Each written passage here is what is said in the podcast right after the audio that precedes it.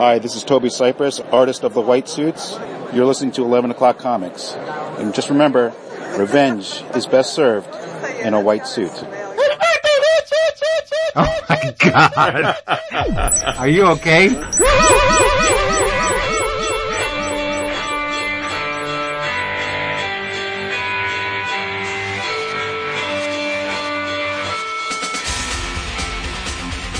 Excellent. Which one do I echo now? It's a conundrum. I don't know what to do. I'm so birthday. confused. Renee just Renee just screamed woohoo in the other room. She's so cute. Gladys. Smack that ass. Happy birthday! Happy, happy birthday, happy, happy birthday. It's been a good day.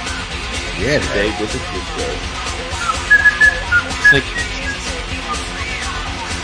Every time I see that trailer, I think of you. I'm Jason must be out of his gourd about this movie. Hotels for the yes. You know this. So is it a straight documentary, or do any of the actual people that they're documenting appear in the movie, like this cube or? or Uh, Cube's close enough. It's Well. Cube's son, Cube's son plays Cube. oh, no kidding! Yeah. Like, I wow, just- he looks Okay, just Jack- like Cube. O'Shea Jackson Jr. That's I cool. heard, although I don't know for sure, I heard Dre makes a cameo. nice. I would not. Drizzy. I, I have zero knowledge of NWA, none. But when it gets to Ice Cube, like solo, that's when I start to pick I up the. played That's my shit, dude. Shit at an NWA. Shit, dude. circus. Death certificate. Shit. I wasn't really following them when they went solo, but the the two NWA, well, the Easy E cassette and the two NWA cassettes, and then Above the Law, which they had one album, I think. But it, yeah, it- it's just that's that's that's a special time. It is. I guess that's the golden age of, of the, the rap, right? Well, it depends, because I mean, I'm sure a lot of people would think now who are older now, not old, not as old as us, but you know, Snoop Dogg might be their golden age, or or the Chronic. But that came later. Yes, So how could that, no, that ain't the that could be their golden age. I'm saying. Right. Well, everyone has a golden Right. age. But for us, Mine's- no, it's that, yeah, it's, it's Yeah. NWA. Cool. At least, I I'm sorry, at least on the West Coast. Nobody trumps a public enemy for me. Exactly, see, that's right. Uh, East Coast for me is, I, I'm not, I'm not a big Biggie fan, but no, it's, it's Oh, public. that is fucked up. I'm not, I've never, I'm not- I've never heard a big, a Biggie disc. Like straight through, I've never heard an entire Oh Biggie my disc. god. th- this house I is all, gotta hang up. we're not, we're not Biggie fans in this house. Mm. He fat. He is. Fat. My brother loves Biggie though, so I mean, it's I, I still have to hear about it, but no, it's we're it's all about Tupac. I like the irony. His name was Smalls. Drizzy. That's, that's, that's, that's quite clever. It's like you like it's your birthday, Vince. hey everybody, 11 o'clock comics episode 380. And then the three white dudes talk about rap. Yes. Well, two and a half. I know nothing. And, uh, and I'm Vince B. You are the birthday boy, Vince B. I am David A. Price. You are David A. Price, and yes, the host is the birthday boy, but most importantly, coming at you in 2017 and 2019, back again, I am Mike Lowry. no, you're not. You're not Mike. You're not. You're not Mike Lowry. You're Jason Wood, everybody. and you don't have to wait till 2017 to get cheap comics. Nope. All you gotta do, that's a segue. All you gotta do is shimmy on over to Discount Comic Book Service, dcbservice.com, and you will reap a multitude of rewards, i.e. cheap comic books and collectibles, such as, now I don't want to get too, yes, mm. I don't want to get too deep into this because I got a feeling we'll be talking about this book a little later on, but from Image, our boy scored the cover of the previews this month. It is the delectable Skottie Young. The book in question is called I Hate Fairyland and he does it in cooperation with, and I'm probably gonna F this up, but such is my way, right? Jean-Francois Bollier? Is it? I think it's Whatever. blue, but I could be wrong. Is it really Baloo? But I don't know for sure. That makes sense. Yeah, I'm looking at it now and that would fit. Baloo. Jean-Francois Baloo, who is a next level colorist. I told Skottie on the Facebooks, I said, you better get down on all fours because this cat is good. He's extremely good. He's like, oh no, no, no, no, it's not all in, blah, blah, blah. You know, Skottie. I love him. Oh, but anyway, I hate Fairyland number one. Put our It's on blast. I know. I love him though. He's doing such good work. It's it's uh, cover price is three fifty. We'll talk about it in a little while. You pay attention. You can get it from DCBS for a dollar seventy five. That's fifty percent off. From IDW, it's Walt Simonson. It's Dead Thor. It's Ragnarok. It's the hardcover collection of six issues of Walt Simonson's Ragnarok. Will only cost you a paltry $12.49. Now do the math. IDW, $3.99 an issue. You're getting six issues hardcover for $12.49 if you're a DCBS customer. Oh my God. How could you say no? And last but not least, from Archie, Duane Swierczynski is writing, uh, Michael Gaydos on art. It's the Black Hood. Trade paperback volume one. Bullet's Kiss. Cover price is a very reasonable $14.99. I think it's five issues. But if you are a DCBS customer, you can get it for a really nice price. Seven dollars. Yeah, it's a big weight for a little word. Uh, nice price of seven dollars and forty nine cents. That's crazy. They don't mind late orders or order editions. You can get your book shipped straight to your house, and you don't have to leave the confines of your couch. People, go to them and multiply. DCBService.com. They are the best. Absolute best. Nicely done. Hands, hands down. Well, I'm excited, not only for Skottie, but there's a lot of good books, uh, discounted this month. I had to really pick and choose because, you know, I'm trying to trim my order down a little bit these days. And, uh, I cannot say no to the, the, I, this should be my slogan. I cannot say no to the Craig Yoe books from, from IDW. bump. Yeah, I have to have them all. Golden Gots Age to have 4 it. reprints, gots to have them. It's like you with something. I don't know. That's that's uh, So let, let's do the drink. In case you haven't guessed, someone's buzzed. I've started drinking early this episode. That's awesome. Yeah. Well, go ahead, pick it up. Birthday boy, you the one who been drinking. Go ahead, Yeah, you- tell us what you've been drinking. They asked me what would uh, suit my fancy on this, my 50th birthday. And I said, well, I would really like a case of Raging Bitch from Flying Dog. And that's what they brought me home. Awesome. I love Flying Dog. The only one I really don't love, but I can tolerate is the oyster beer. I don't even know the name of it. It's not all that great, but all the other uh, flavors, amazing. And the Raging Bitch is my absolute favorite of all of them. Yeah, good stuff. So that's what I'm Nice. Proud of you, dude. Look at you all grown up at 50. I thought I'd do it up right for you because, you know, Yeah, for us. You're And so thanks to our Facebook group, you've been celebrating your birthday for 48 hours. I know, and I really have to thank everybody on Facebooks because the um, the stream has been pretty constant since this since this morning. And That's pretty cool. Oh yeah, I- no, it's just I I really appreciate that. There's no reason for anybody to do that. I'm just uh just an average dude trying to uh Oh, stop. No, seriously, I, I, there's no pretense here. I'm just having fun here and people seem to, I don't know, pick up on it. So yeah, thank you for the Facebook, um, well wishes and the birthday wishes and all the pictures and the cleavage and Dan with the, the naughty, uh, one piece image just made my day. And, uh, how about, um, Hembeck? Holy crap. I saw that. I love Well, I didn't see that. That was awesome. Fred Well, Hembeck Hendrix, wished me, happy birthday to you. Oh, No, he wrote was- a book. yeah, it wasn't just a, I don't know if it's cut and paste. Even if it is, so I, what? it- Fred, I- Fred Hembeck noticed oh, me on my yeah. birthday. yeah, no, I mean, Oh, it- that's awesome. Yeah. you, I mean, it's you. You since you said cut and paste, I might have to check mine from last year. But I, it's it's still it's along the same vein, but it's Fred Hembeck, so it's Fine, it's going exactly. to have that that familiarity with it regardless. So no, it, But it wasn't just Fred. It was Laverne Kinzierski. Yeah. Send me a heads up. I mean, a bunch. Skottie Young, uh, Chris Burnham, like all, all our friends. Um, you know, Tony Fleecs. It do- doesn't matter who you are. I just, I thank you so much for the birthday wishes. It really made my Aw. day. Yeah. That's awesome. Yeah, you're awesome. What are you drinking? Uh, I am drinking, I feel like we're switching roles. I am drinking Canada Dry Lemon Lime Sparkling Seltzer Water.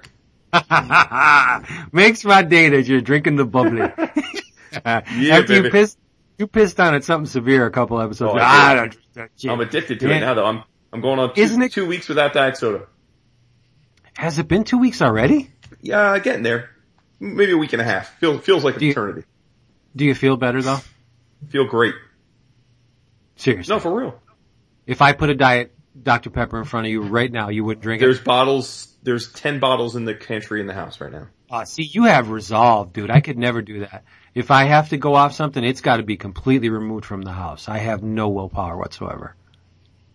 Yeah, that's No, man, I'm good. I'm good. I'm, I'm, uh, again, it's early. It's like, it's like being an addict of anything. It's, it's a week and a half isn't exactly, uh, time to wear a pin and declare yourself, a, uh, changed man. But, but, uh, you know, yeah, it's, uh, it's been, it's been actually much easier than I expected it to be, to be, you know, because, uh, as we've talked about a million times, I didn't just drink diet soda. I probably drank as much diet soda as any human being on the earth.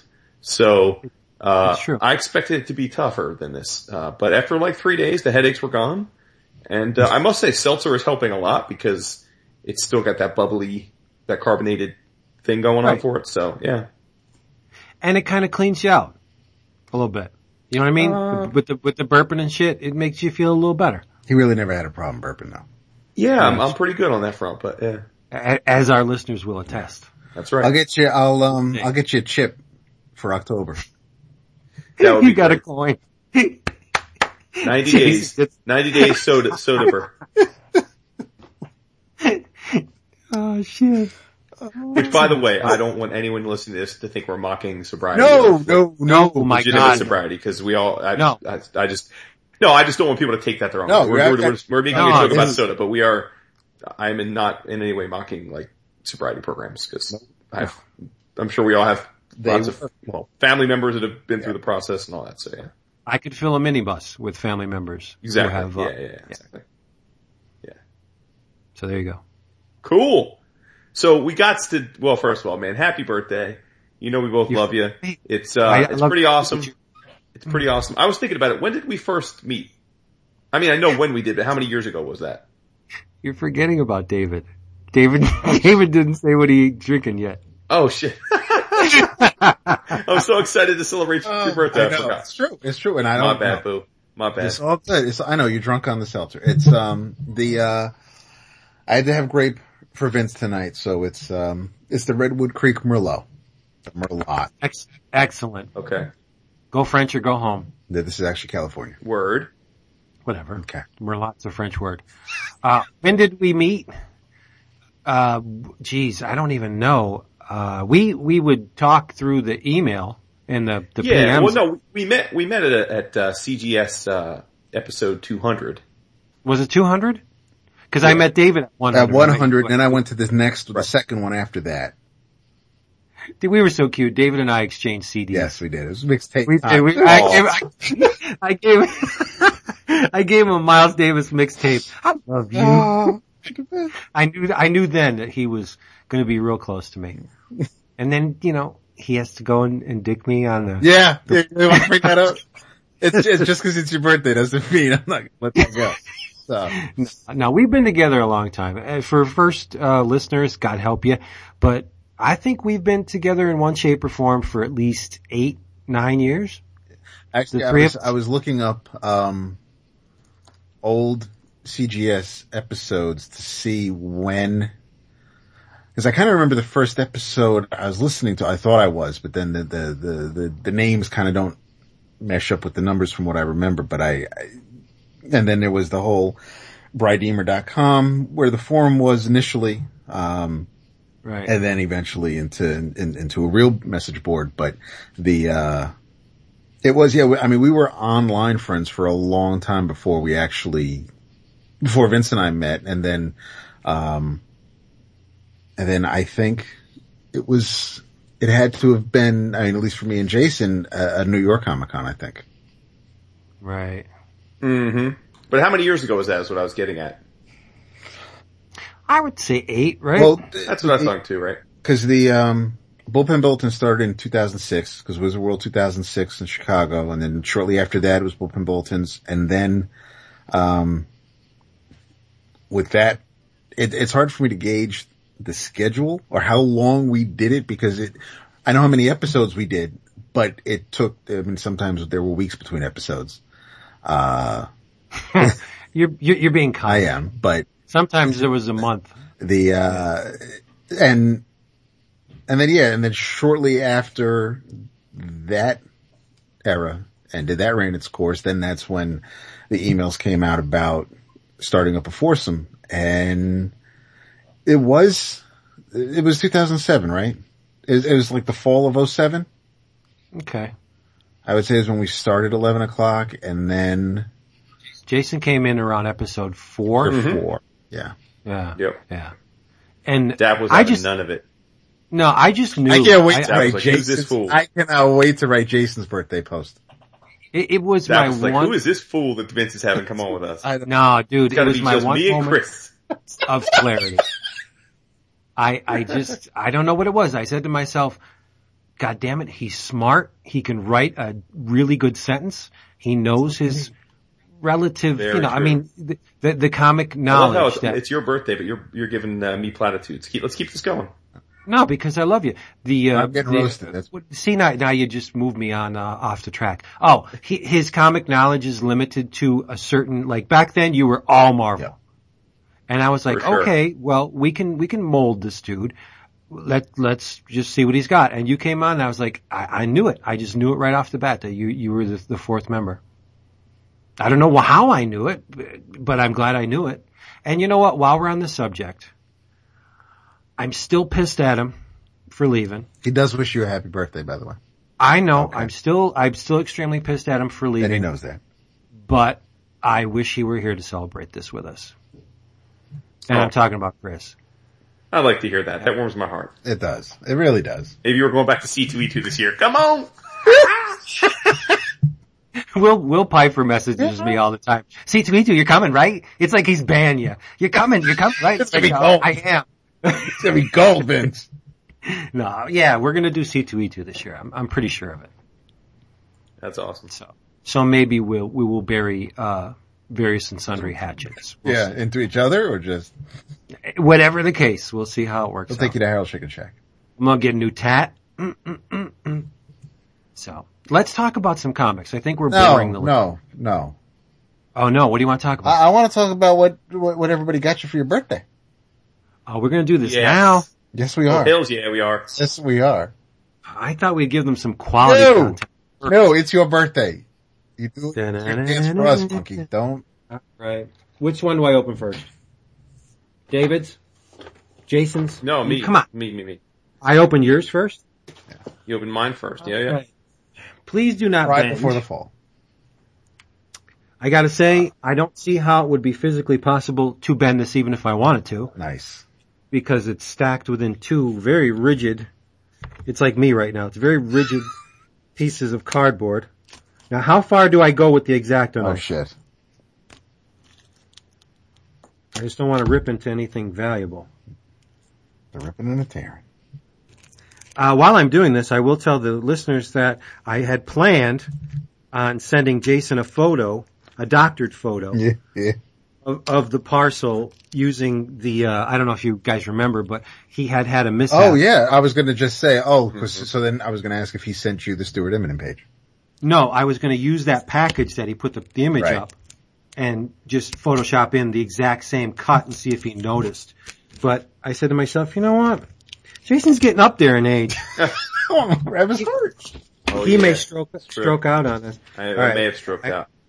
I almost have this open. Mm. Almost. I'm being very careful with my samurai letter opener. Right. All right, you c- okay? Here we go. I got it. I got it. I got it. Jason, you did a great job wrapping this thing. Oh yeah, I can't take credit for that. Who did? The wife? The, the, no, the person who I procured it from. Oh, Oh, I oh, thought, oh, I that- thought it went to Jersey first. It did, but I, I Oh. kept it in its original packaging. Sweet. Jersey. To Jason's Yeah. house. I thought Jason sent it. And he obviously he did. All right. My God. Boing. Okay, let's see. Oh, jeez, they got this in here really good. It's a, it's a page here. It's a page. It's a page of OA from who I don't know yet. There's tape all over this thing. I'm trying not to. I'm sorry, this is not enjoyable to listen to, but I'm trying It to get is. this thing People out. love you. I know that's true. Trying to get this thing out. All right, pages removed. Wow. Shit, it's a it's a page. It's a, a, a oh my goodness. Holy shit. It's from Pit, Pri- Prison Pit 3, Johnny Yes. Johnny Ryan.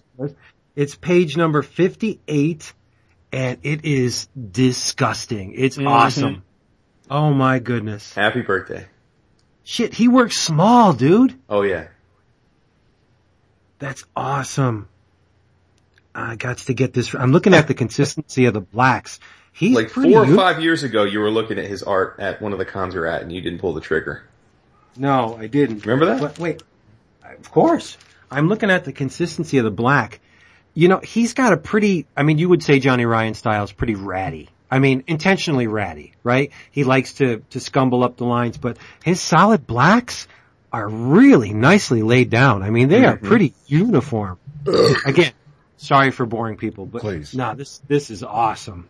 All right, nice. And his I've had line it is for a long time. Yeah, I know. no shit. When he told me that a few months ago, he says, "Yeah, is what I got him." I was like, "Oh, that's that's great." I'm gonna have to think. About it. I, I don't know what I'm getting them, but it, it, it is I got it off of a um, a ComicLink auction actually. no kidding. that's right. I can't wait to see it. It's signed Johnny Ryan to 2013. This is awesome. It's going to look amazing matted and framed. All right, brother. Nice. Happy Woo-hoo. birthday and all that. What else we got here? You just had the I think- appetizer. now it's time for the main course. I think David. Well, see, I have an idea what David's is because Oh, you do? yeah, because he bought it from a certain person and Oh, their I see. address is right on the front of the Yeah. thing. Ah, true. He's all giddy. I love it. I hope there's boobies on it. I don't see how there could. That was funny. Is she she even she posted on Vince's timeline about happy birthday and that he hopes he likes his gifts tonight. Why don't you tell them who it is while I'm opening them? Oh, it's it's it's our gal Giselle Giselle Lagacé who um now the artist on the Archie meets the Ramones one shot. Um, but it's uh and our favorite, well, my favorite webcomic, but uh, Menage a Three. So, which congratulations has been f- successfully funded within 13 hours. For, No shit, By- dude. what? No, no, no, no, no, no. What's So the matter? Oh my god, it's Vampirella. Woo! You need to see this. It is awesome. Oh my god. I'm gonna lose it. and it's in color, David. What did you do? Hey, Jason was right. ah, nice. That's not all though. No, what else you got? Archie meets the Ramones poster. Yep. Oh man, they're all signed. Yep. They're all signed. These are the some of these images we got as postcards. Yes. Uh, no, these were the, um, I don't think these were postcards, but these, Oh. these were posters that were given out with the, that, that were reward tiers for the last Kickstarter. Jason titties, titties. Yeah, she sent the I unsigned. know it. I love it. Thank you, my brother. This That's is birthday, awesome. I gotta scan this. Yeah, you This, do. Van, this Vampirella is amazing. Dynamite, take note. If she was drawing the book, Oh, I'd be, I'd be buying it. And you know, while we're on the subject, if she was drawing the, uh, what is it, uh, Mark Waid? Who's, who's writing the new Archie? Waid's writing it and Fiona is drawing. Yeah. If, if, she, uh, no, nothing against our girl Fiona, but if, uh, um, she was drawing it, I would be buying. I don't like Fiona on Archie. I don't think it's the right She's fit. not the perfect fit for it. No, I mean, no. she's, uh, look, no. I mean, she doesn't. She's one of the all-time. I mean, she, well, not she's not all-time, but she's she's a, one of the best in the business currently, right? She's won, I think, Yeah. two or three Eisners for best artist. She she doesn't need validation, but I agree. This is just not quite. I don't think it's quite a fit. No, and it, it's only for, I, I think maybe four issues. So then, um, Yeah, I guess someone else, but- issues. Uh, I mean, it's, it gets eyes on it maybe. It's, it's a different look and I don't know if, if Waid's story would work with another artist, but it, it's, it kind of feels a little bit like, and I, and I said this, I don't know if Jason got to read it yet, but it, it's, it, it's like Saga on Earth. There's, there, there are, there are definite similarities in, in, in the way the characters look. Um, the story I thought was, I, I enjoyed Waid's story because it was, it was different in the sense that it, you, you are, it's ground floor and, and, it, and not like, you know, you had to, oh, it's, it's Archie number 678. I'm lost. I'm not going to, you know, they, those were all done in one stories anyway. There was, there's no real continuity. So you could always pick up an Archie mm-hmm. book, but this is now, you know, there's no Veronica as of the, the first issue. There's no, you know, you are, you're meeting all of these people for the first time. And the fact that they look a little different, I think helps with that because you, th- these, they may feel familiar, but they, they do look a little different than what you've been used to. But, um, I, I, I think of Archie and I think of a certain look and It's true. It's true. And time does march on, right? We can't expect all Archie to look like Dan Carlo all the time, right? But that said, it's too steeped in realism for me.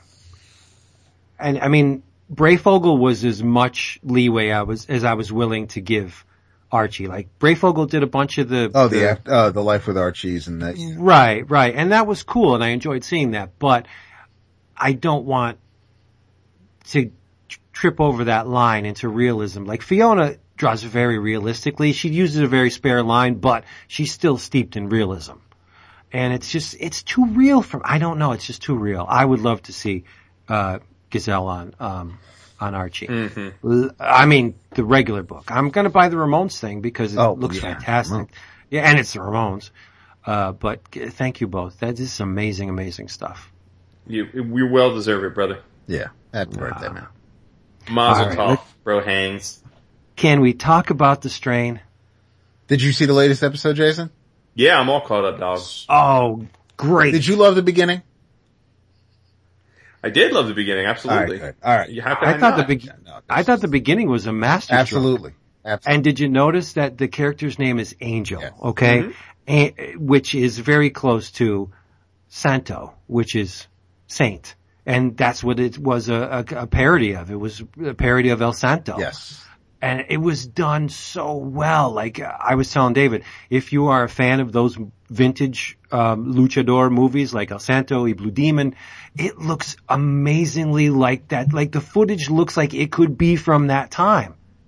Right. It was it was really nicely done. It was, dude. It was. I mean, it reminded me of uh, La Mano del Destino. I mean, it, Yeah. you know, Jake, our boy Gonzo must, I don't know if he's watching that show, but, but, uh, he should at least peep that clip because that was pretty cool.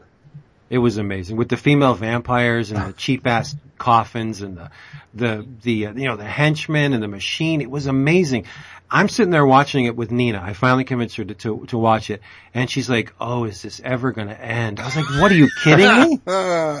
This is the best part. It's not going to get any better than this." and they and, and they were not subtle about whether or not the person watching the video was the dude who was actually in the video. I mean, as soon as he gets up when his break's over, he's, he's grabbing his leg and then, um, I was joking around with Vince before we started that, you know, every time someone turns the light on, someone sneezes, all of a sudden he gets into that hunch stance and it's like, dude, you can't, you can't not be, and, and I honestly thought during, when they first walked into the restaurant, I thought Angel was Gus's father.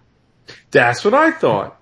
And then when Oh, he came, and then when he came back, I thought he, you know, that was his He was gonna estranged who- Because, who, who disowned him because he was a thug right. or something, and then he was going back for some reason to sort of connect with them. And, uh, and obviously that wasn't what happened, but I felt the same thing, Dave. And, Really, I, I didn't understand at the time. I didn't understand what the what the impetus was for him to go to the Indian restaurant in the first place.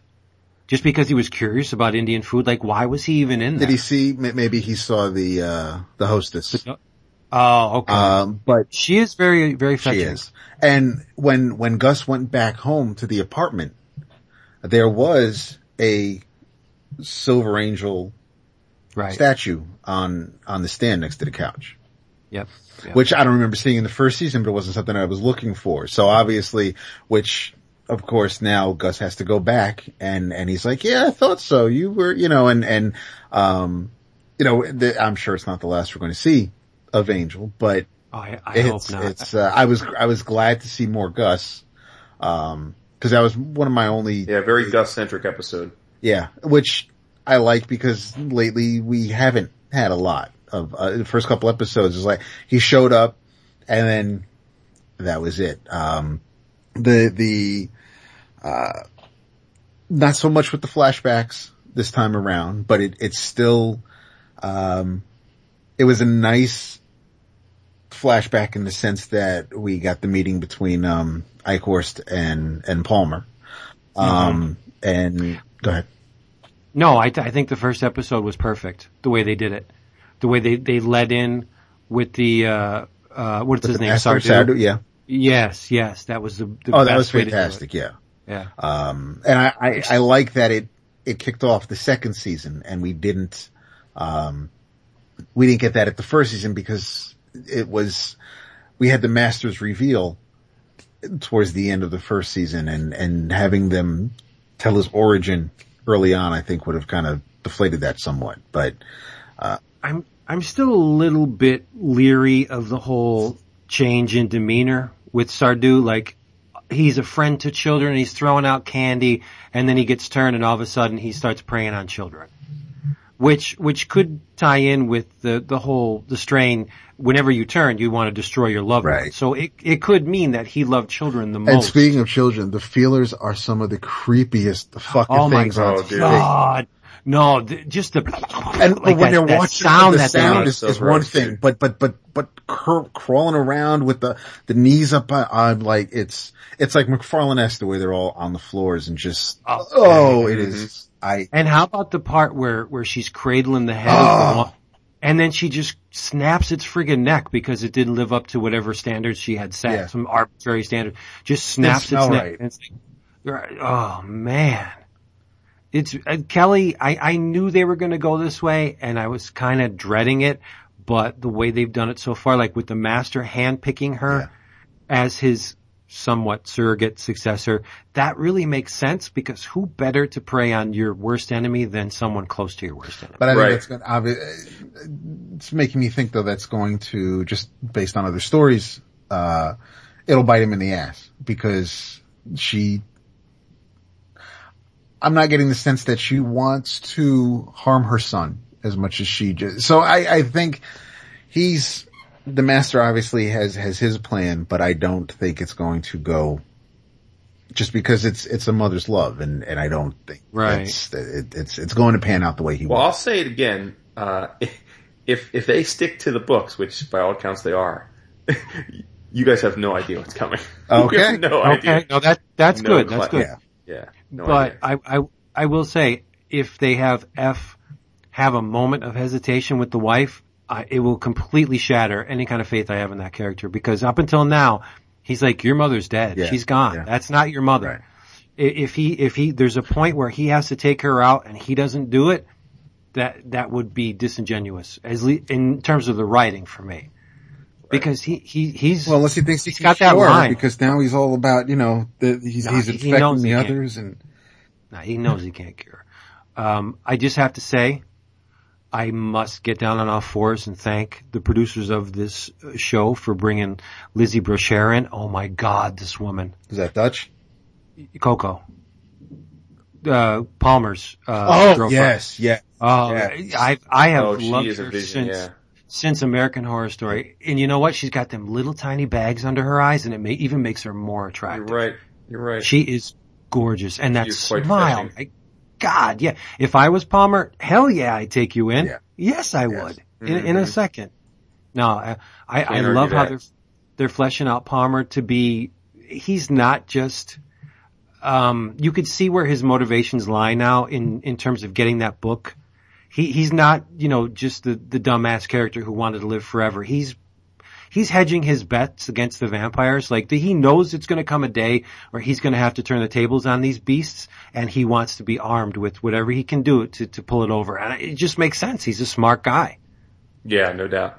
Yeah, I think this second season is blowing me How about away. Setrakian, dude? Grinding up the Yeah. worms to keep himself alive. Oh, dude, put him in his eyes and just, oh, God. Now, did, did you know that, Jason, going in, that he would do Yeah. that? Mm-hmm. Oh, man. I see, I had no idea. When he was grinding that shit up, I'm like, no, he's not gonna. And then Amazing. all of a sudden, just dropping him in his eyes. I was like, dude, that is, that, that is hardcore. But it makes it's like, perfect I'm sense. like, I'm like 104, 94 years old. It's like, you know, I'm, I'm a World War II survivor. What did you think? How old do you think I am? And, and it's, it works. Um, But seriously, using your enemy's strength to, to bolster your own resolve, that's, that's brilliant. He, and he doesn't care. Yeah, I, I do it. So what? It keeps me young. I gotta beat these guys. He's gonna do anything to beat the master. Yeah. Dude, it's it's it's crazy though to think the long game. Like you forget how these vampires live for so long that you know they've been setting up what's happening now for decades, or for centuries in Sardu's case. But but I mean in terms of uh of uh I always forget the dude's name, the the Nazi, his right hand. Eichhorst. I, Eichhorst. You know, he I mean he goes and he and he uh you know and he and he, he intervenes post World War II. I mean. You know, all it's and and you know it's all about this lumen, right? I mean, it's like they they they they keep uh, they keep referencing this book, right? This Lumen, and it's like I think it's fascinating to see. It, it, I love the uh, the Indiana Jones undertones, you know, of, of of this ancient artifact and does it exist or not? And you know, he was basically, he, I mean, Setrakian was basically Indiana Jones for a while for vampire, you know, under, under he was Right. under the auspice of uh of uh ah, fucking what's his name the the the head of the uh the corporation. Palmer. Palmer, yeah. You know, so, and I like that, uh, Palmer's former red hand man slash bodyguard's getting back into it now. yes. And, You know, and, yeah. and his, Man. you saw, you see who his brother is. Um, Arthur from Orphan Black. Oh yeah, that's where I recognize Right, him from. Yeah. That's right. Yeah, cool. well, I don't know how the show's doing in the ratings, but uh, I hope it's doing well enough that we start to see some kind of media tie-in for the show. And uh, when Twin Twin Peaks was was hitting really big, they published a facsimile edition, The Diary of Laura Palmer. I want a copy of the Lumen. Yeah. Yeah. Mm-hmm. Yeah. For, And and I know Del Toro has it in him to get that done. Sure. So yeah, I are would there, love are, to. are there, um, excerpts from the, the book in the, um, in the novelization, in, in the novels, Jason? Maybe. Or is it just, okay. No, that's cool because I didn't know. You know, I mean, you know, if you read, he heard the audiobooks, but if you read the novels, you know, then maybe there are a couple of chapters where it's just, but it's, I mean, no, but a, but a full hardcore version of of the actual book would be pretty cool. That would be awesome. Yep. Look at the lumen. I gotta say, David Bradley's a a really good actor. He really He's- is. He's very convincing as uh, Praise no joke. It's true. because once once he uh, put the the uh, vampire Visine in his eyes, you could really see it, there, a change in him. He stood up a little straighter. He, he was more robust and more animated. It was really it, it was almost subtle, but not you know not quite. No, he's very good. Uh, I think all the cast is great, uh, with one exception. Zach really needs to die. Yeah, where might And that go? It's not the best kid actor. No, Yeah. and I, and I mean, and when he went off on, you know, so, so oh, dad's going to take you to, to work and here's all his vials and everything that we need to, to survive. And you're going to have a fucking temper tantrum, just start throwing shit around. And, and it's like, I don't, that's, No. man, no, no, definitely not. No, no. And and as we were watching it, uh, when he brought Zach into the the other room and he and he shoved his Yeah. face into the vampire, Nina goes, Nina goes, "Oh, that's terrible." I said, "I would have done the exact same thing to you." Take a good look at what you're up against, sweetheart, because you're good. You're going to need it. hmm No, I thought I thought it was great. I I loved this season so far. Good stuff. Um, I, I I don't think it's a better show than Walking Dead. I mean, that's the inevitable comparison. It, it Walking Dead is the top dog, in, in horror themed shows right now. But Indeed. I will, I will say when they get into the nitty gritty, when they start chopping off heads, I think the action sequences in the strain are much better than what we've seen in, in Walking Dead so far. I mean, they're fleeting, they're fleeting and they're few, but the one part where, uh, Fet and, uh, and the hacker chick were in the, the, um, that tight area and they started hacking off heads, like that scene was really well done. Mm-hmm. Uh, it was, I mean, CG out the ass, but what do you expect? But no, I, I was, I was mesmerized. I just rewound it and kept watching it. Um, I don't see how any of them haven't been infected by now with all those worms flying around, but suspension of disbelief. That's the one thing I guess you gotta swallow when you watch the strain. They're, they're not gonna get a worm from, from combat. They, in the real world, they'd probably all be dead by now. No, I agree. I mean, it is the one thing I do think about when they do the close quarters battling, because a lot of times in this in the show, you know, one little drop will get on somebody and then they'll be doomed, and yet these guys are like taking people out left and right, like Especially when the three face. of them went to the, um, went to the hospital following the infected dude. And it's, and the, the one you had, um, uh, you had Fet shooting people left and right, but then, then, um, the hell's dad's name? Well, Ephraim, he's all, he's right next to one where he's, you know that something splattered on him. And I, I'm trying to see if they're wearing gloves, if they, you know, it, but yeah, it's, it's getting, they're a little fast and loose with, with whether or not how, how, uh, close or clean they need to be. Don't you think in this situation that like duct tape would be a very valuable commodity? You you would want a duct tape where your sleeve meets your glove, Yeah. Where your pants meet your ankle. You know what I mean? Like just get that shit all shorn up. But they don't seem to be taking those precautions. It's a little far fetched to me. Well, especially because they're they're well, I mean, several of them are are dealing with with infectious diseases. So, you know what I mean? Like like you would think that they would, yeah, exactly, that they would be like all about safety protocols. You know what I mean? I don't know. to the point where they'd have some kind of lockdown procedure both before and after they ever went out. They come back from a hunt, they just walk in, throw their jackets off, you know what I mean? Like, you could have a freaking worm on there. Chances are real good you have a worm on you. But uh, again, I, I let that go. It's just Oh, yeah, you because have they to. re- You have to. You have to, yeah. It's kind of like Walking Dead when Rick walks out of a melee and he's covered with blood, yet he never turns and it's it's near his mouth, it's near its eyes. You know, it, it- you you you think even your skin could absorb whatever pathogen is in it because you got the pores going on, right? Nah, Rick never turns. But you just this those are the things you have to swallow. No, I I love I I think this the season so far is is uh a lot faster than the first season uh, because we don't have the backstory to take care of Mm-hmm. and and uh, it's great. It's I, I can't. You know me and TV. It takes me a while. Like I'll I'll mainline 10, 12 episodes or something, but to get me to watch it takes a long time. Now I'm watching this every Sunday when it comes out. Boom. Yeah. Love I it. just can't wait for you guys to see what happens. I can't, like, it's, uh, Dude, don't don't you hate it when one person knows more than the others?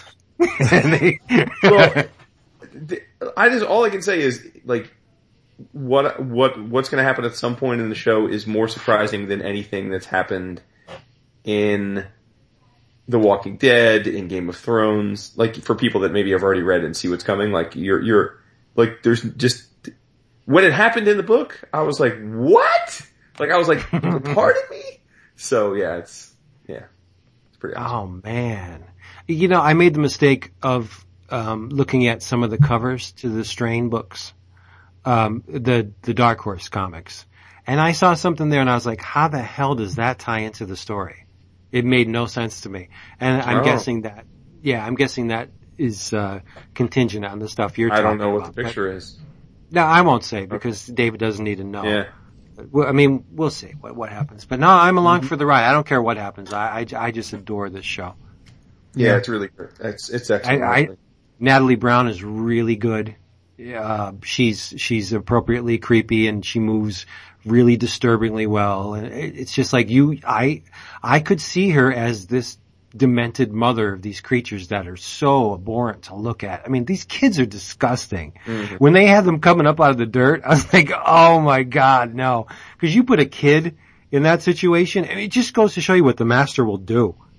to get his enemies. He has no qualms against ki- children.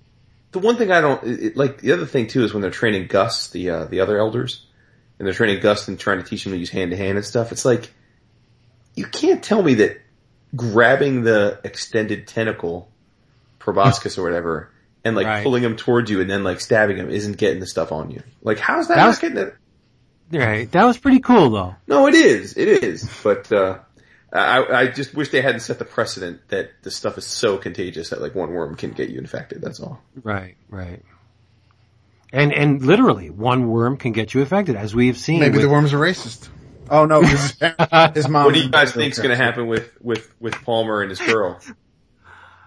Uh, I'm guessing she's going to realize he's a scumbag, and she, she's probably going to turn on him because she seems too savvy to just. she Remember, doesn't. though- like- Remember though, she's a humongous opportunist though. she is, but I'm all right. You read the books. I'm guessing the reason why he brought her in is not so much her intelligence or her business acumen. He wants to get in her pants. well, Oh yeah, he wants to tap it. Yeah. Yeah, and I'm thinking maybe he does at one point, and maybe she becomes pregnant and has something over him, where where she can a little bit of leverage. I don't know how it's going to work out, but I, I know his his reasons for bringing her in are not business or uh, altruistic uh, related. I think he's he's just looking for some trim. Yeah, and I can't say I blame He him. wants some yummy in his tummy. Yeah.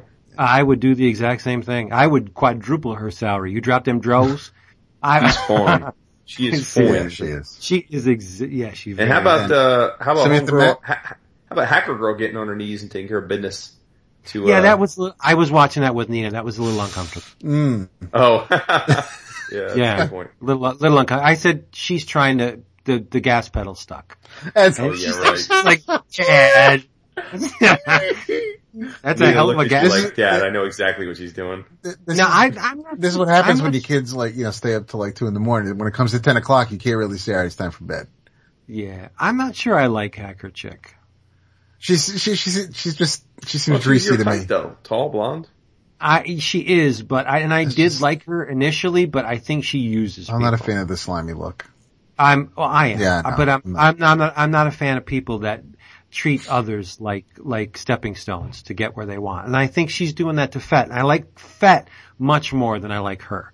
So the fact that she's using him, she may not even be knowing she's using him or, or Right, cognizant right. of the fact, eh, but that bothers I was, I was not happy with the way it ended with Fet Sunday night. no. That was not cool, man. Don't, don't do that to me. I gotta wait a week now and then, then that, that episode will probably be stuck in a fucking jail cell the whole 60 minutes anyway, but, uh, He's really good. I I think Yeah, he's he very. is. He is. I think he, um, I think he enjoys, as an actor, I think he enjoys the, the, the work he's doing with this show because he just, he does, I've seen him, I've seen commercials for like other shows that like, like talk shows and stuff that he'll be on and he just seems like a really laid back kind of, kind of chill dude to hang out with and, and yeah, I get that from, it could just be because he's, he's acting, but I, I just, I like that he's, uh, he seems, well, he seems to be enjoying the work more than I guess Corey Stoll does. There are times where, where Stoll just is going through the motions where he just, he needs to get from here to here and that's what he's going to do. And it, it may seem a little stiff or dry, but, but I can watch Fet and, have, yeah, so he's going to blow up a subway and I'm along for the ride, but there are times where I just kind of uh, grit my teeth when, whenever Ephraim wants to do something and, um, Yeah. The, you know what? I'm thinking the fact that Ephraim went back on his pledge to never drink again, I think that's going to play into the story some way where it eventually saves his life. Like maybe all that alcohol in his bloodstream makes him, you know, not uh, attractive to the vampires. Like maybe if they Oh. they try, you know what I mean? Like I, I because they're they're playing it up. Like the part where he's ta- when he's talking to um to Nora and he takes her drink and pours it into his, and she gives him a look. Like he's drinking pretty heavily now. So they're they're Oh pushing yeah, the fact really, that he saucing it back for sure. yeah, yeah. I'm thinking that plays into the story more than in, in, in more ways than just him, you know, having a crisis of, of whatever kind of faith that he had. Uh, I will see. Jason knows. He won't tell us. And I don't want him to. but we'll get there. Samantha, Great show. Samantha Mathis is is uh, is aging. She looks a lot different than. Yeah. But I, I I like the whole tough Staten Island. I'm gonna clean up this place and. Uh, Oh no, when, when they showed the, the, the headless corpses hanging from the thing, Uh-huh. I'm like, dude, that's exactly what I would have yeah, done. yeah. Yeah. Cause every, all, all the other uh, politicos are trying to pass it off as like something other than it is and like it's a, cr- no, it's, it's a friggin' plague and you gotta deal with Yeah. it. Well, how tough Yeah, no, is she's- Palmer, right? He, he, he, he gets, he gets all the biggest leaders of all the major banks and all the Fed governors together in a room and then sets them up to be devoured. It's Yeah. awesome. No, he's cold. As ice. And Vince It's Boy good- Bolivar's I love back. the little touches. Like, yeah. I, I love, you know, I think this show would be so much weaker if the vampires were traditional vampires. You know, just with fanged teeth Right. and just, No, you're, you're right. right? you're right. It's just they're so organic and scary. alien Yeah. and parasitic. It's so, right. And, and then, and then the things they do, like the, just the, the, the eyelids cl- clicking the other Oh, way and stuff like that. I mean, it's just so well designed. Now, if you can be turned without even being bit, that's a cause for alarm. Like it, it- it's like the xenomorph and alien. They can get you a number of ways. They don't have to bite you. Their blood can kill you. That's that's how it is in this. I mean, these vampires are extremely dangerous. Not in the traditional sense where they're going to sex you up and bite your neck. They can kill you from literally across the room. Oh, for sure. It- It's it's just cra- it's crazy. Um, I was going to say something and I can't remember what it was. Damn it! My my mind got got swayed. Uh, oh well, must have been a lie. My- I- I- No, it'll come back to me in an hour, and I'll interrupt one of you with it. So, well, we'll we'll get there. But no, it, it, uh, those of you playing along at home, if you aren't watching The Strain, oh, dudes, get on that. It is it is amazing. Even if you don't like horror, it's just a really well made show. Agreed. Who wins? Yeah. Yeah. Let's talk some comics. I got Oh, caught up. Do, I have a bunch of things I want to talk about that were actually carried over from the last 20 minutes of, of our previous episode. Oh, yeah? If you want to cover these pretty fast, we can do oh, it. make it clap. I'd like to talk about Island, number one. Okay. Let's do it. You guys go, you guys go with that? Sure. Okay. Edited, uh, by Marian Churchland's, uh, Muffin Delivery Service, aka Brandon Graham, uh, with stories by Emma Rios, Brandon Graham, Kelly Sue DeConnick, and Ludroe. Now, um, when Jason had read this, uh, before either of us and was gushing about it last episode and rightly so. I think, I think the majority of the issue is incredibly sound. Uh, Emma Rios is firing on all cylinders with ID. I thought it was amazing. And topical too, with the whole, um, gender modification, um, that is in the, the subject of the Yep. news. Yeah Very timely. uh, basically we have three people of various ages and sexes who have uh, volunteered to be guinea pigs in this this body modification process wherein they put you your consciousness we don't know specifically how they're going to do it but they put your your consciousness in another body we have Noah who is a man trapped in a woman's body now I didn't know that she was a woman until they specifically said she was a woman because she's kind of butch and once they said, okay, then I got it. Um, you have Charlotte, a 51 year old woman, and Mike, who is an ex-con.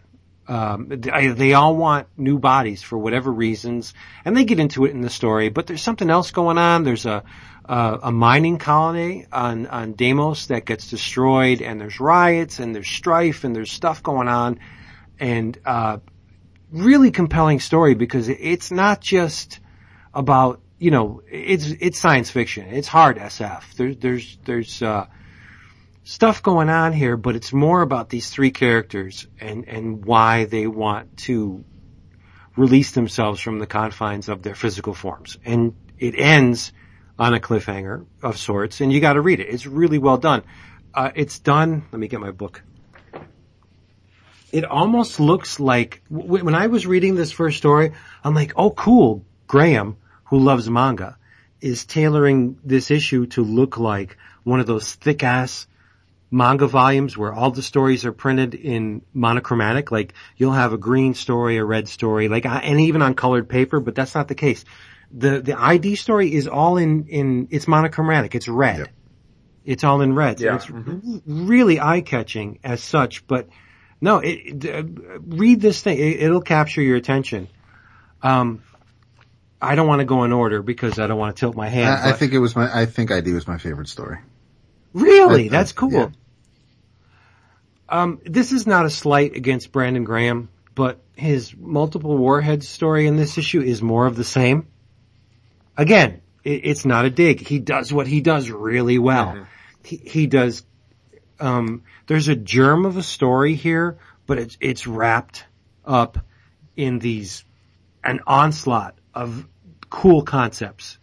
Just really, and wordplay. Oh yeah, the He'll- puns for days. he'll- just puns and, and wordplay and concepts and on and on and and but there's a story about Sexica and Nikolai in here. Um, I th- I thought it was great. Uh, that I mean, when when you read a Brandon Graham story, you are pulled into this this strange world where all bets are off. Like you are under complete control by Brandon Graham. That's the best thing I can say about an author that he completely, sorry, he completely captivates me to the point where I think I'm in another place. That, what more do you want out of a storyteller, right? Absolutely, he's definitely uh, a quote unquote world builder. But um pump. But he is though, legitimately, right? I mean, Right, even though he doesn't yeah, I know he doesn't like the term, but that moniker, but that's what he does. But yeah, the setting, the feel, the visuals, the, the visual sight gags, the, the, uh, the, the textual sight gags, um, you know, the very loose, almost nonchalant use of sexuality. Um, uh, yeah, it's, it's all just very, it's all very Brandon Graham. Nobody else does comics like that. Right, but and and that said, I think that his two-page strip in the back of the the issue is better, or maybe better than than the the long form multiple words because we actually get a glimpse into his process and why he does the things he does, and and he mm-hmm. says, you know, just just to. He likes going outside the immediate setting to show that there are other stories going on in the world around it. And that's completely Brandon Graham. I mean, you can mm. have Sex- Sexica and, and Nikolai in a panel and there's shit going on around them that makes you think that this is a world where other things are happening. It's not just these two, and why would it be? It's not just these two characters isolated. There are other things in progress here. And that's, I think that's the thing that I love best about Graham. He, he just, he fully fleshes out the world. And yes, call it world building, call it what you want. It's completely believable. And he does have a weird fascination with food. You know, a lot of the stuff in multiple warheads is based on food or the consumption of food or the acquisition of food. It's just, it's, it's really compelling. Um, uh, there's a story in here called Dagger Proof Mummy by Ludroe that, um, I'll be completely honest. I think it almost kills the issue. I wasn't feeling it. I wasn't feeling it at all. I, I just, I, I pretty much skipped over it. I, I got about 10 pages into it and it's about skateboarding and, and, and that youthful exuberance that comes with just tooling around the city on a skateboard. Uh, I, I, I think it's trash personally. Mm. And I, I, I almost never say That's that. That's true. I, I, the art is, is incredibly stylized and it, it's good.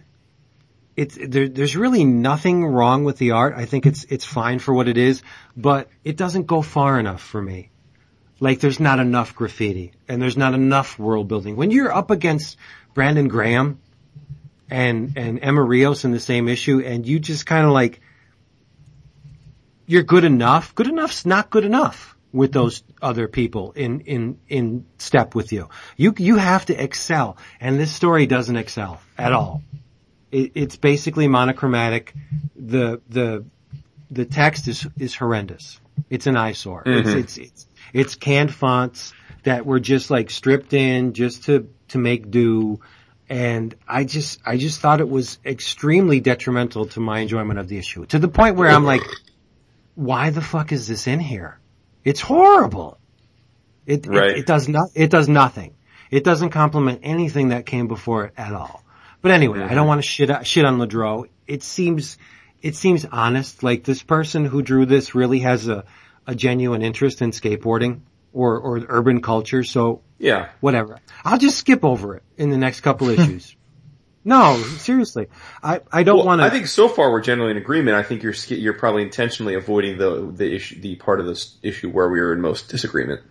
Right, and that's why I saved it for last. Yes. because because that's good podcasting. Kelly Sue DeConnick um, did the prose piece in this issue, and it's it's a um, uh, not a eulogy, but it, it's in honor of her one-time friend Maggie Estep, a poet, uh, with illustrations by Emma Rios. It's called Railbirds, and I, I have no um, qualms in saying that I think it was the best thing of the issue. The, the, the definite standout piece for me was this Kelly Sue DeConnick thing. Happy birthday. Ah, D- dude, it's, it's heartfelt. It's, it's, it's, uh, self-aware. Uh, she, she examines her relationship with, with her friend in, in ways that relate to creation or creating art or writing. Uh, she, the, the, the very, the railbirds factors into, they both would go to the track to watch the horse races and they would hang over the rail and she equates being so close to the action with not getting a proper vantage point on what's going on and miss, missing a whole lot of things that are going on. And then she equates again to tie into the, the, the aviary, uh, or the, the, the bird analogy with building a nest. Like writing is like building a nest in which the pieces to build said nest don't come all at once, nor do they come from the same source. And life's lessons gives you these pieces to build your nest, which eventually turns into a work that you can build upon and do something with. I thought it was, there's value in it. I, I, thought there was things in which I could learn from and take with me and just learn, just make me a better, uh, creative individual. I, there's value in it. I, I don't see how you didn't like it. Uh, pretty simply, I, I just thought it was boring. This, this t- t- bored me to tears. I just, I, I, I, I, I don't care about, uh, first of all, there's a like, putting prose in a comic is, yeah, I That's love what prose. I was I. I read tons of prose, but when I see prose in a comic, there's, a switch goes off where I'm like, nah son, that's not what this is about. So, but I did start to read it and then I thought, eh, nah son, I don't care about I don't care about Maggie Estep, rest in peace. I don't care about the fact that Kelly Sue was friends with her. I don't care about what Kelly Sue thought of her. I, I don't read, I don't read obituary or, or, or eulogies of, of people actually generally like liked, so I'm out. Just zero, I- zero emotional hold for me. Okay, that, I mean, okay, given that. But I think maybe if you stepped out of, of your shell a little bit, My shell, I love it. No, I'm just saying. I, I think I think Kelly Sue's word manipulation is is compelling enough to convince you to just release and, and let her take you where she wants to take you. I think she's a magnificent writer. I don't know what it is, the way she she she moves words around, and I think she's very honest. And um, she had me from maybe the second paragraph, and it was the same with her text piece in um, Pretty Deadly. She won me over with that too. I just think I think she's a damn fine writer, Cool. uh, and and all on her own. I don't think the Matt Fraction thing, uh, because to be honest, I I think she's a better wordsmith than he is. Uh, I can't give you that, but again, No, you're I not do, Alone. without- You're not alone. I mean, With, without question, I think she's better. Yeah, But- you're not I alone. mean, I mean, lots of people I'm sure would agree with you. I, I, I personally don't, but I mean, I feel like I've read everything she's ever written, and I've liked one thing she's written. Now, see, with Mr. Fraction, aside from Casanova, nothing he's written has really wowed me. even the order, Pardon me? the order. I enjoyed it. I mean, I enjoy all his stuff, but like I don't ever step away from his work saying, Casanova aside, wow, man, that was, whew, that was great. This text piece, I closed the cover on the issue and I was just like, man, that woman can write. She is very good. And I read it again to see if there was anything I may not have picked It's funny up on. because I guess like I'm juxtaposing this fairly or not against uh, the imminent piece at the end of their book, which in essence is Oh yeah, no, see, I didn't, I didn't, um, and and and to me that was captivating and emotional Yep. and and beautifully crafted and and wonderfully wordsmithed and I just thought that was a masterpiece of prose that I, I- was more than happy to have inside of a, a, a, a comic. yep. So to me, this is like, this is like, uh, 30 second commercial version of that. That's like, cool. It just doesn't have the resonance for me. there, there's, there's no right or wrong here, but I, I, I gotta, no, I just have to say, as a person who fancies himself a creative individual, she gave me something with this piece. That's cool. Where, in, in, in the part where she said like just, you know, the universe will give you your stories or, or your, your visuals. You just gotta relinquish uh, whatever and, and lay back and just let it come to you. Don't go looking for it. It'll come and it's not gonna come all at once and you may regret it once you get it. Mhm. And it just, it just, it spoke to me. We read a ton of comics. We read a ton of prose. We consume a boatload of information. If I can, if the ghost of a piece trails with me far past the time I've read it, that piece has resonated with me and I consider it good, quote unquote. I respect. So th- that's what I'm saying about this Kelly Sue. I, I still remember much of the piece and she spoke to me in a way that I don't think many people do these days. And so I appreciated it. That's all. I, I didn't, um, I liked it. I, I didn't, um, so I'm writing, I guess, between you two. Um, I wasn't thinking about Rushnell to Red King when, um, when I was reading this, but at, at first I also didn't realize, uh, I didn't start off thinking, I mean, I see who it's by and who it's for, but I, I didn't think I was reading something that was autobiographical. Um, only because really nothing else in the book is. So I didn't take this as, as, you know, a, a moment of, of truth in an anthology. But in that regard, I, I learned something about Kelly Sue more so than I guess I have in any of the, any of the comics that, um, that I've read that she's done. And, and, uh, Bitch Planet might be one of the only ones that I enjoy by her. I, I haven't read any of her, her Captain Marvel work. I haven't, uh, I, with, amongst the three of us, Vince is really the only one singing any praises for, uh, Pretty Deadly. Um, I like it a lot. I know, Yeah. but th- this, I, it may have felt a little out of place, but when I think about, you know, heavy metal or things like that, not really. But it, it, uh, story wise, it wasn't what I was expecting between a, um, uh, a science fiction body swapping tale and, and a, uh, and, and Brandon Graham's multiple warheads, but it, um, But that's what's cool about Island, I think.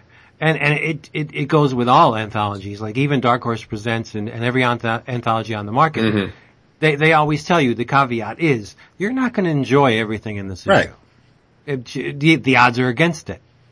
Um, like I'm sure that there are people that gazed upon the Marian Churchland uh, painted pieces and were like, you know, what the hell is this?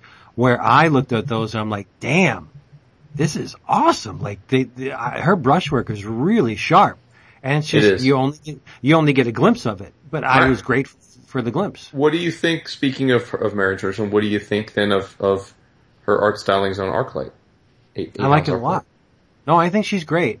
She's I done do stuff. in- I'm in wondering if, too. oh, go ahead, sorry. No, she's she's contributed to Elephantmen, and- that's where I first encountered Yeah, her that's the first time I heard of her, It- yeah. Yeah, it's great. Her stuff is really sharp. It, it, I don't want to say feminine because, I mean, that's, seriously, that's the buzzword, right? You would expect me to say. But her work is very delicate. her line work. I, I love it. I just think it's it's it's very uh, it it's um it makes me it puts me in a different place looking at her work. Whereas if I looked at say Bocello's work, which is really masculine, you know, and I can't equate it. Now I don't want to reduce it to male female, but she has a factor in her work, um, a, a quotient in her work that I don't find in many people's work. It's it's very honest. How about that? Did, Um, did, did you read Arclight one or two yet? I have one. I read one. Yeah, I thought it was good. It different.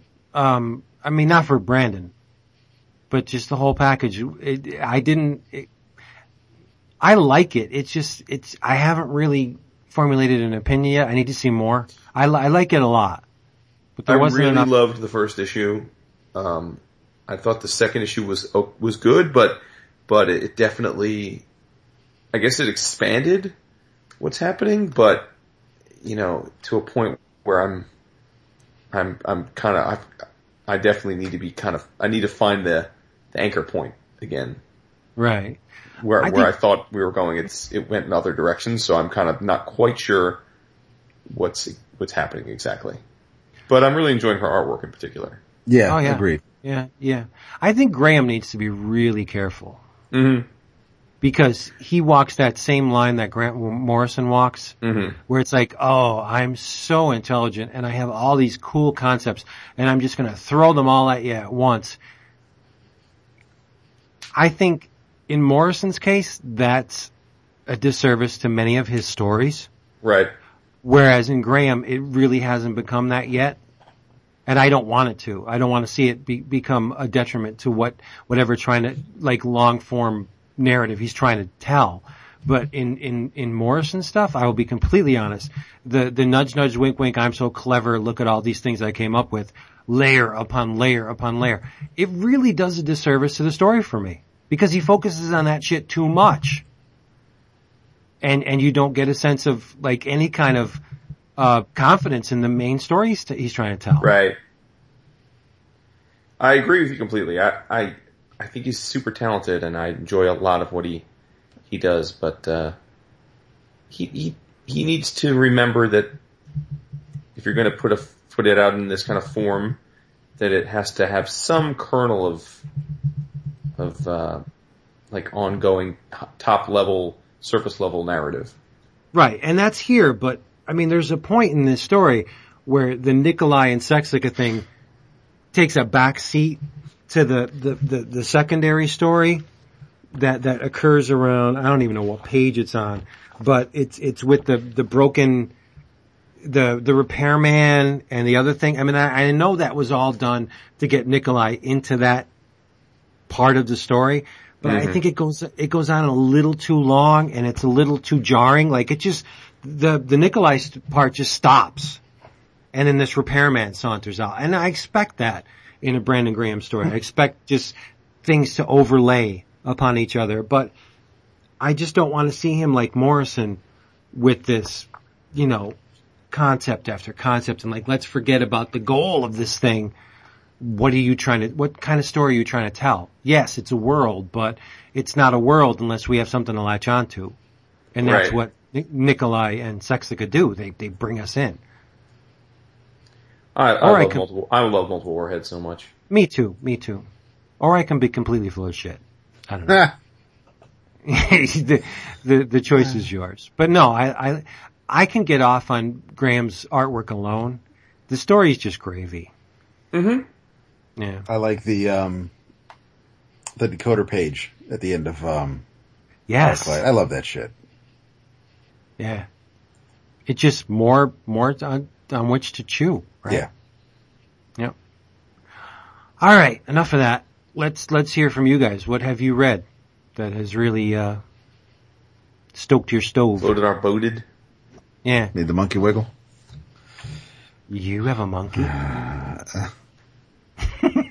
I talk to two of them every week. The uh. Ah, bum, bum. He is fast. Subtle even. um, what the hell? I think we read, or at least two of us probably read. We stand on guard number two. Yeah, I yes, indeed. You talk about it. I, well, we had a nice ass shot. I appreciated that page a lot. Um, Really well drawn female form. yes, yes, indeed. Um, it, it, it basically, it, it expands on what came before we get another little glimpse of Amber's past, um, post home life destruction, but, uh, there's, um, it, it's still not so subtle with the, uh, the, the us versus them stuff, uh, kicking off the issue. And then we're, we're getting a glimpse of the U.S. side of things also as far as, as the military and, and what they have planned. And, uh, there's just, if, if you were on the fence or not sure really where they were going with it, with the first issue, I think the second issue will help, or it will just finally say, you know what, this, this, this is a BKV book that's not for me. Uh, but I thought it was, uh, it's, there was enough here where I'm like, no, I'm not, I'm not going to, it hasn't turned me off yet. I'm, I'm still, um, I'm still enjoying it. I guess I'll say it, it's a, uh, it, it still looks fantastic and there's enough stuff, I'll call it going on where, uh, you, you're getting more of a, although you really can't in two issues. I guess there aren't a lot of characters you can kind of get attached to, uh, and they're making sure that you may not want to get attached to too many characters. And the characters that, that you, you are getting some sort of, uh, info on, they're, they're being fleshed out. I, I, no, none of the characters, I may not know everybody's name, but they are all, they're all different, whether physically or, um, just in, in the way they, they carry themselves, the way they talk. Uh, every character is, is unique in that regard. So, um, it, it is a bit of a, of a bummer if, if you end up losing one of your troop because that's, that's a voice you're not going to be able to hear. Um, whether or not they're, uh, well, if, if you read the second issue, you know, they may not be the end of someone, but it, it's still a, uh, I'm, I'm still enjoying it is, is what I'm saying. Cause I remember we were talking about the first issue and some of the folks on, on the Facebook page and, and online, they, they just weren't, uh, you know, if, if they're fans of Saga or other work by Vaughan, um, the private eye or anything like that, they, they may not have been feeling this. And I don't know if it was, if it was really the art or just maybe the subject matter. I, I think that wasn't, uh, floating a lot of people's boats, but I enjoyed it. I, I, I did enjoy the second issue a lot. Jason? Just drinking. Um, no, I, no, I, um, it, it feels a little heavy handed on BKV's part. Like especially the opening scenes of the issue too. yeah. like really trying to admonish the U.S. government and imply that we're as bad, if if not worse, than the way we always depict the people we're fighting against in terms of just being purely brutal and self motivated and doing whatever we need to do for our own means. Um, and um, and that rubs me a little bit the wrong way, um, just because I am generally a patriotic person and um, no, I mean like it just it seems heavy handed. Like I don't mind him taking a stance on trying to make a message, but I feel like he was kind of slapping us across the face with it. Now is, is Vaughan Canadian? I, don't think know. his, I, I believe his wife is and Steve is, but I don't know if, if Vaughan is. Yeah, but I I'm sorry. I, I didn't mean to really. No, no. So, um, so you know, I, I think that uh, for me, that was a little, it- you know, a little tough to, to take at the start, but I got to where he was going. Um, but I do love the, I love the the, the protagonist that they're setting up. Um, um, I, I think the idea of them having this giant, um, like, you know, mountainous hangar with all of the supplies and, and it being an insurgency, I, I'm, I'm, I'm excited for where this is going to go. Um, you know, more than what we've gotten so far. I, I think it's very much they're setting up this world uh, for, for what's inevitably going to be this battle, which I guess presume we're going to start to see in, in, in issue three. And I'm excited for that. Um, I think the art's been great. Love the art. Uh, tech, the, I mean, the technical, Skroce's technical drawings are incredible. Yeah. Um, you know, I agree. very much. So, I, uh, so yeah, no, I, I, I'm enjoying it too. Again, I, it, it's not blowing me, it's not blowing my skirt up like a, um, you know, like, like a typical BKV book does at the outset. But, uh, but I have true faith that, that, uh, you know, when it gets to where it's going, it's going to be impressive as usual. I'm not about to wait. No, I know. It the didn't, fir- well, it didn't, I mean, for the first issue doesn't grab you. There's so many comics out there. It's no reason Yeah. for you to, It, that- for that exact reason, yeah. yeah. But it, it looks great. It does. Yep. Well, I want to talk about, if, if you guys are okay with it, a little glimpse into a book that is solicited in this month's previews. We got a wicked advance, uh, peek at this first issue, and, uh, I'm sure we've all read it. Do, do you want to talk about I Hate Fairyland number one? Oh, sure.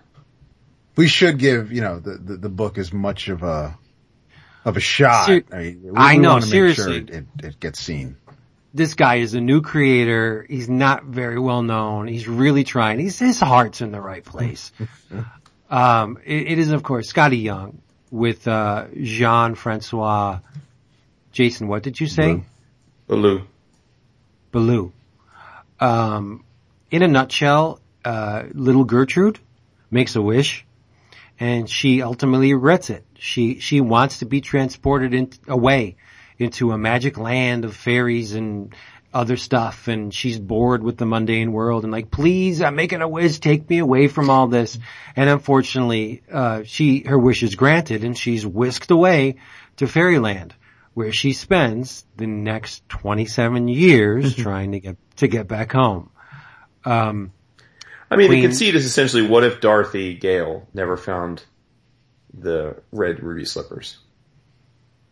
Yeah, there's a lot of, there's some of that in there too, but I, I see a lot of Pinocchio in this too, with the Jiminy Cricket, with, with oh, Larry. yeah, It's the- yeah. Oh, definitely, Yeah. definitely. yeah.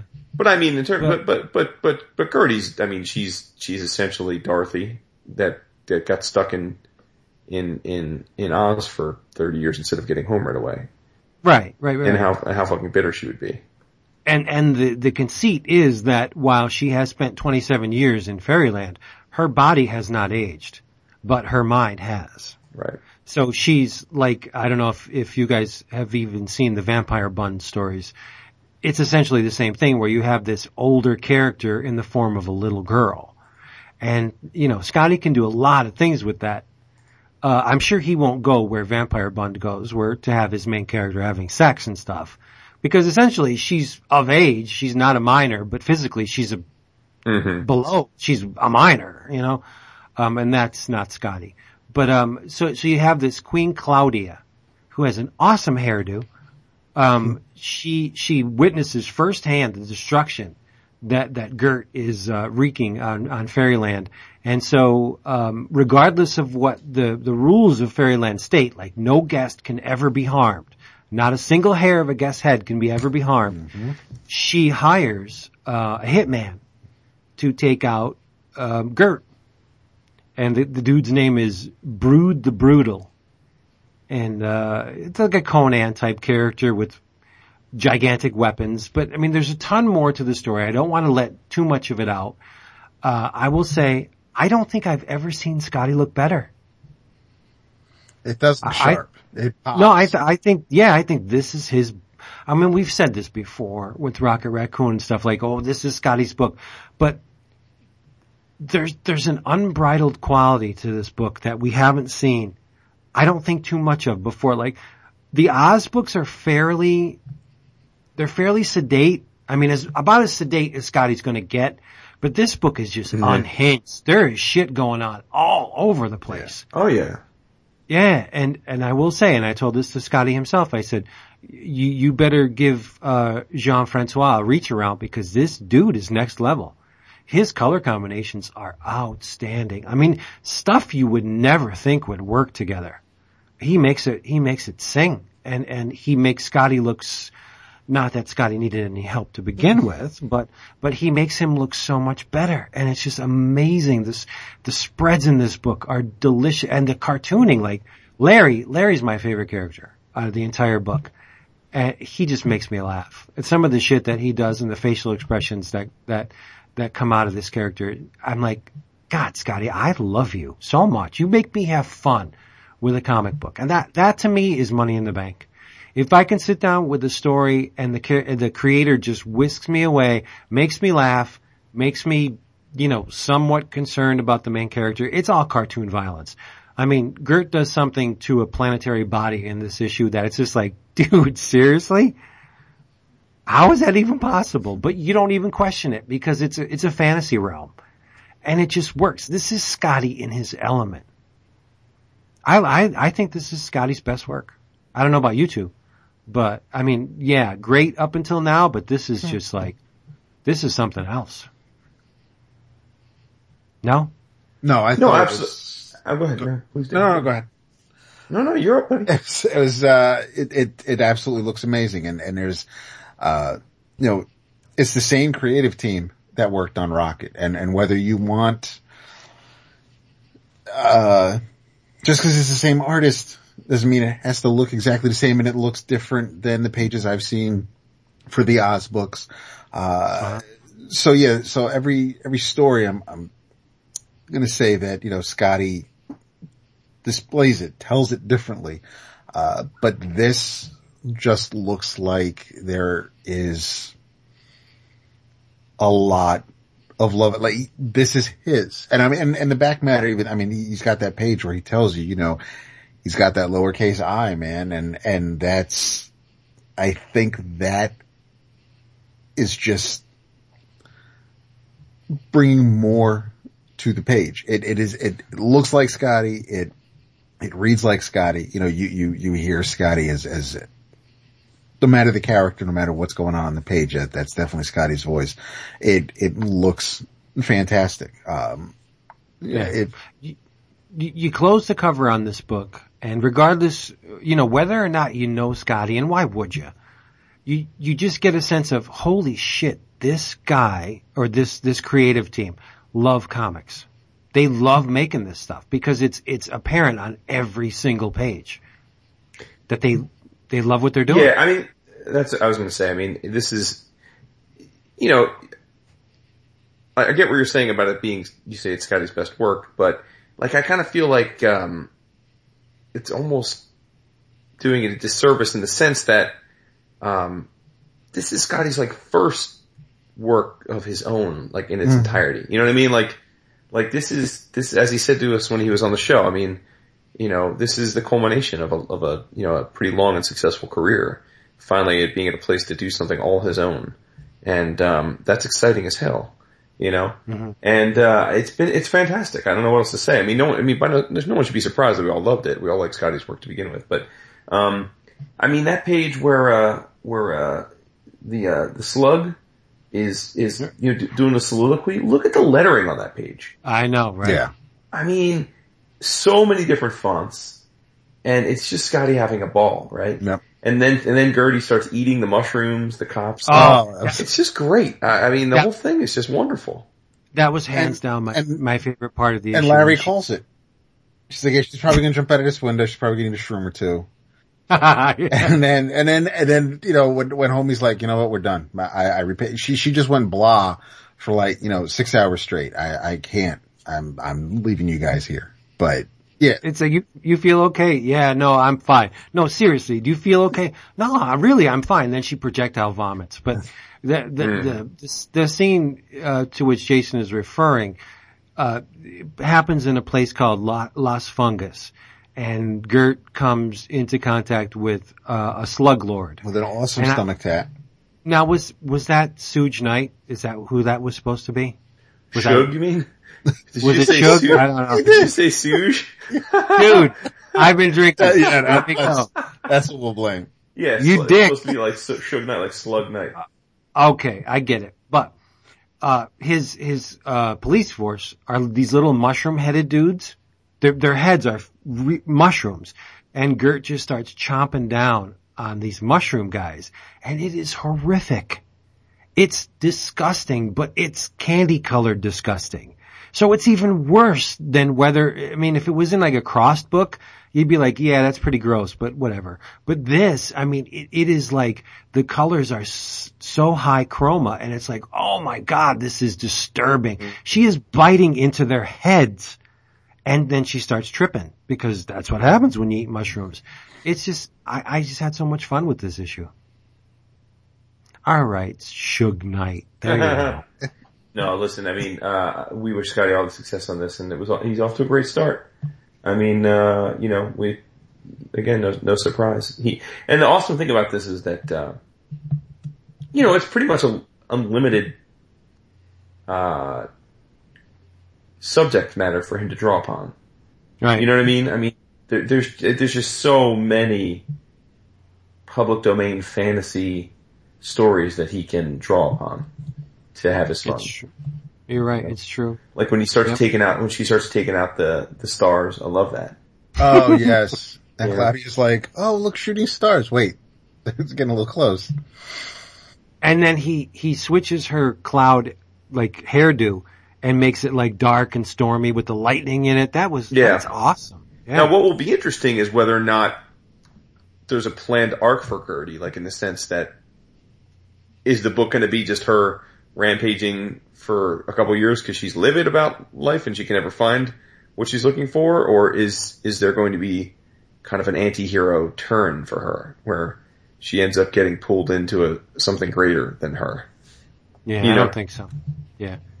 I'm guessing that he's gonna, I, I have no foreknowledge of this at all, but I'm guessing that he's gonna resolve the story with the, the, whatever, how many miniseries he, he does. He has 27 years that we haven't seen. Right. You know, if he finishes the story, he could al- always go back and say, you know, Gert year one. Where she's some, somewhat naive and hasn't been exposed to the ways of fairyland and then we see how she gets like corrupted to the point where she's blowing up shit in, in issue number one. Nah, he's got a lot of ground he can cover. Mm-hmm. It's pretty damn smart. It, it's, I think it's Skottie Unchained. I Well, mean, that's exactly right. yeah, there there are rules he has to follow at, at Marvel. Not too many. You know, with Rocket, he basically was given carte blanche to do whatever what he wants with the character within reason, but it's still not his character. But Gert, this is this is all his. He can do whatever he wants, and you can tell it's the the tone of that uh, is is is readily apparent from this first issue. Absolutely. Go go Skottie! I loved it. Yeah, I, So- I hope it's a, ma- a massive success commercially. I don't, I don't see how it can't be. Come on. Dude steps in shit wherever he goes. He's so, he's so damn smart with his page layouts too. I got him figured out. I'll tell him about it off, off mic, but he is, he is incredibly smart. It is. Kudos to the man. He the man. Yep. All right. What else we got? Um, let's see. Um, did y'all read?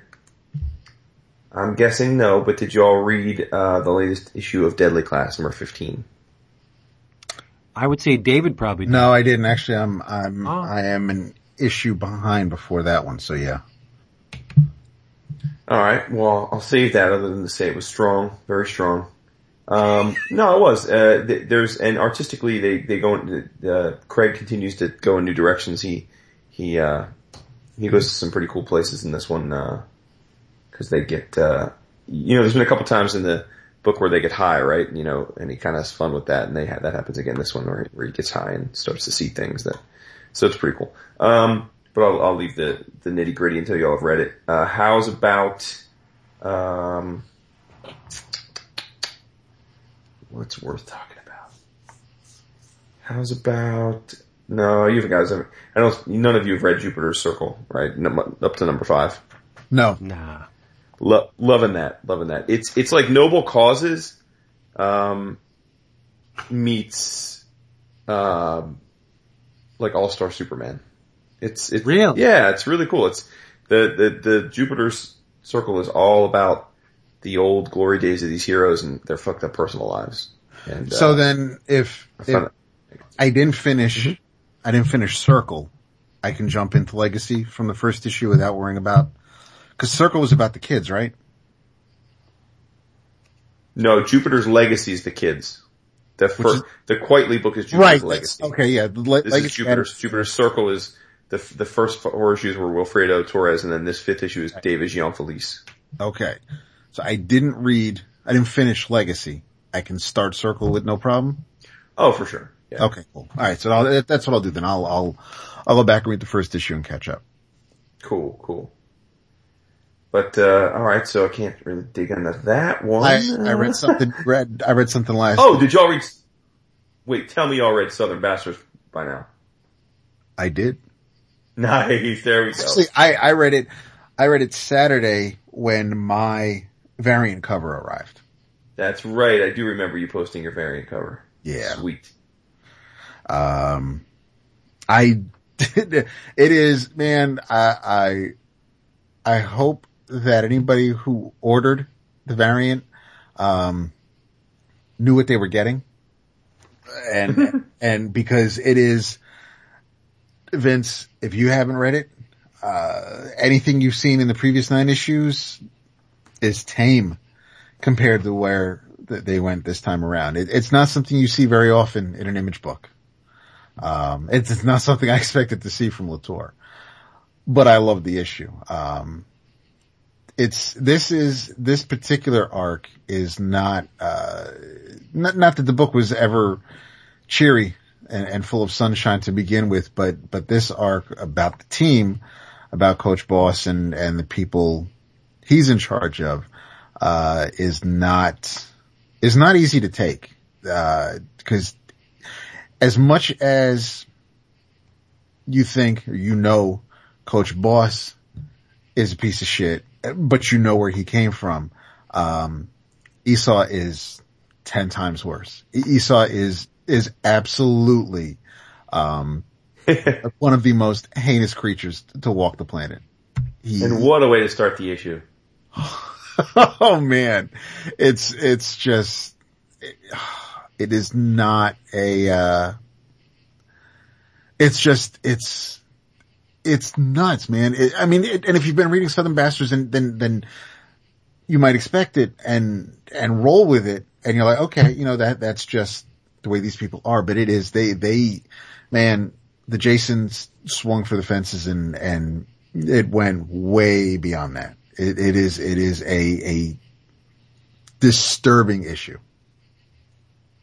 It is. It is. I mean, um, you know, and we're in this mode a little bit, which uh, where we're kind of getting introduced almost in like a one-shot variety to each of these characters, um, which is interesting to me. Um, but yeah, I mean, this dude is just despicable on every level, um, and and yet he's afraid of Coach Boss, man. I mean, they're all afraid of Coach Boss. They all, you know, they all listen to him and uh, it's um, it's just a depraved world. You know, there, there, It is, there there's, there's, it's, it's just a world where, where very few things are black and white, and uh, and and certainly even fewer things are are are noble. Um, and you can just you can.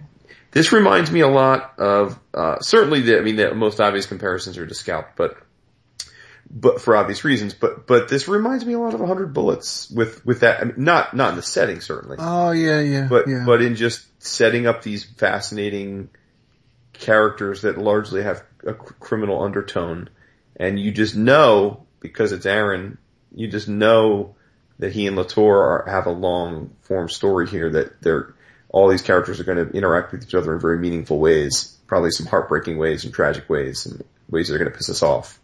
Um, and just, you know, just kind of setting up the, the chessboard right now for, uh, for, for this, this, this, this crazy town and, and what's going to happen in it. and it, Well, that's en- entirely apropos given Mr. Latour's recent hanging with one Eduardo Risso. that is, yeah, yeah, this- Yeah, I mean, I've, I've always said Latour's art reminds me of Risso, so it's, Yeah. it's cool to know that, that that's not out of nowhere. That that's, you know, very much What a, one of his what a life. Right? Just chilling, chilling with Risso. Just chilling. Yeah, just just chilling and and working Stay. on my we're working on my upcoming FX TV show. The, uh, um, what's neat about these, uh, these one shots, if you want to call them that, they don't, you're not interrupting the over arcing storyline. It's, it's, this is still, you know, days before the big game, the, the, the team that, that coach boss needs to obliterate. This is still, we're still leading up to that. It's not like all of a sudden now it's a flashback or just a random day where, you know, Esau's just fucking shit up for people. It is, it's, it's all part of this story. So it's, it, it's very much like a, a Tarantino flick in that regard or just the way the way it's coming together just, just absolutely makes sense. I think when you sit and read this, eh, when, when, when, cause this will be part of the, the second hardcover, I'm sure, since the first is the first eight issues, this will all just come together beautifully. Do, do you presume, as I do, that he's going to lose this game? I think, I think he should. I think he will, but because of that, there might be, because if he does, then there is no hope for anybody. But if, if they do win the game, if boss wins the game, then it's because they decided to make him sympathetic for that one fucking panel where you're like, oh, thank God he won. And, and that will just, that'll piss me off, but in a good way. But I, mm-hmm. I, I try, I don't want to kind of go down that, that road because I'm like, I, I don't want to think about it one way or the other, but it, I think it would be poetic if, if they did lose because everything is, right. everything is stacked up against him to lose. He lost, he lost his right hand.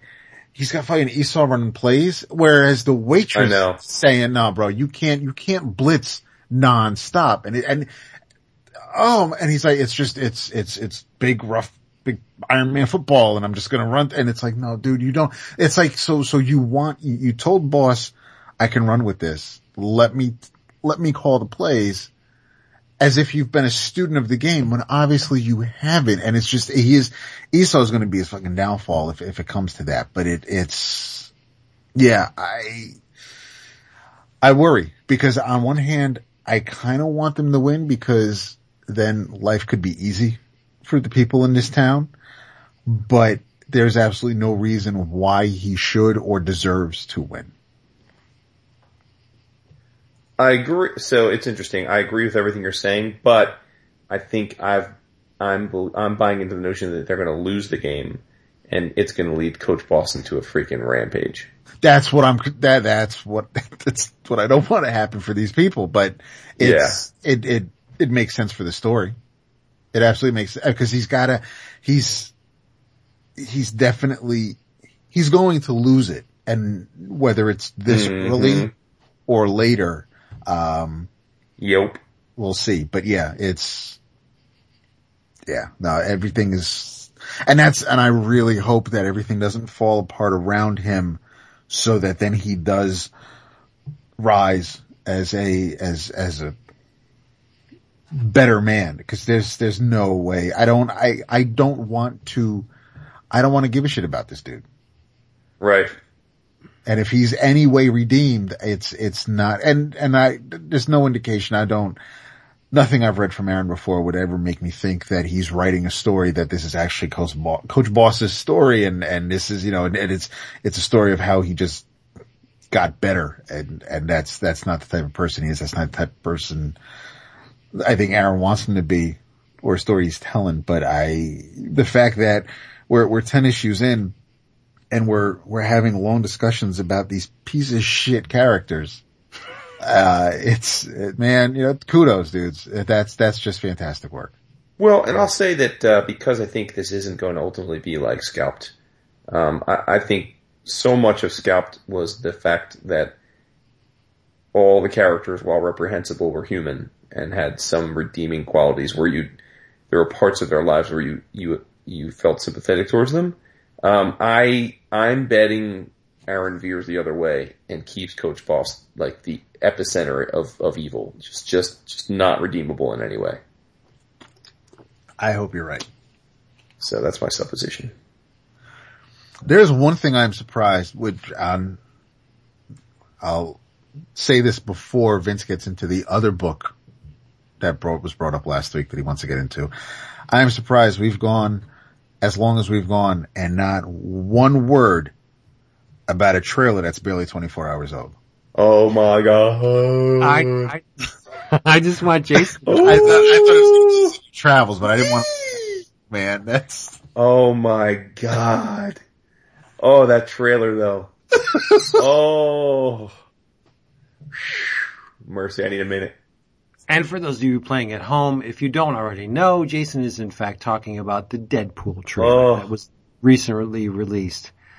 Um, I thought it was great. I, I, I have absolutely no nits to pick. I thought it was perfect. It was perfect. It was perfect. We get to see Domino's ass. Well, Well, the she's, character- she's not. Yeah, it's not. She's- She's, not Domino, but She's not Domino. Oh, she's not playing Domino? Marina? No. she'd be perfect for that role. But but Yeah. she's not playing Domino. No.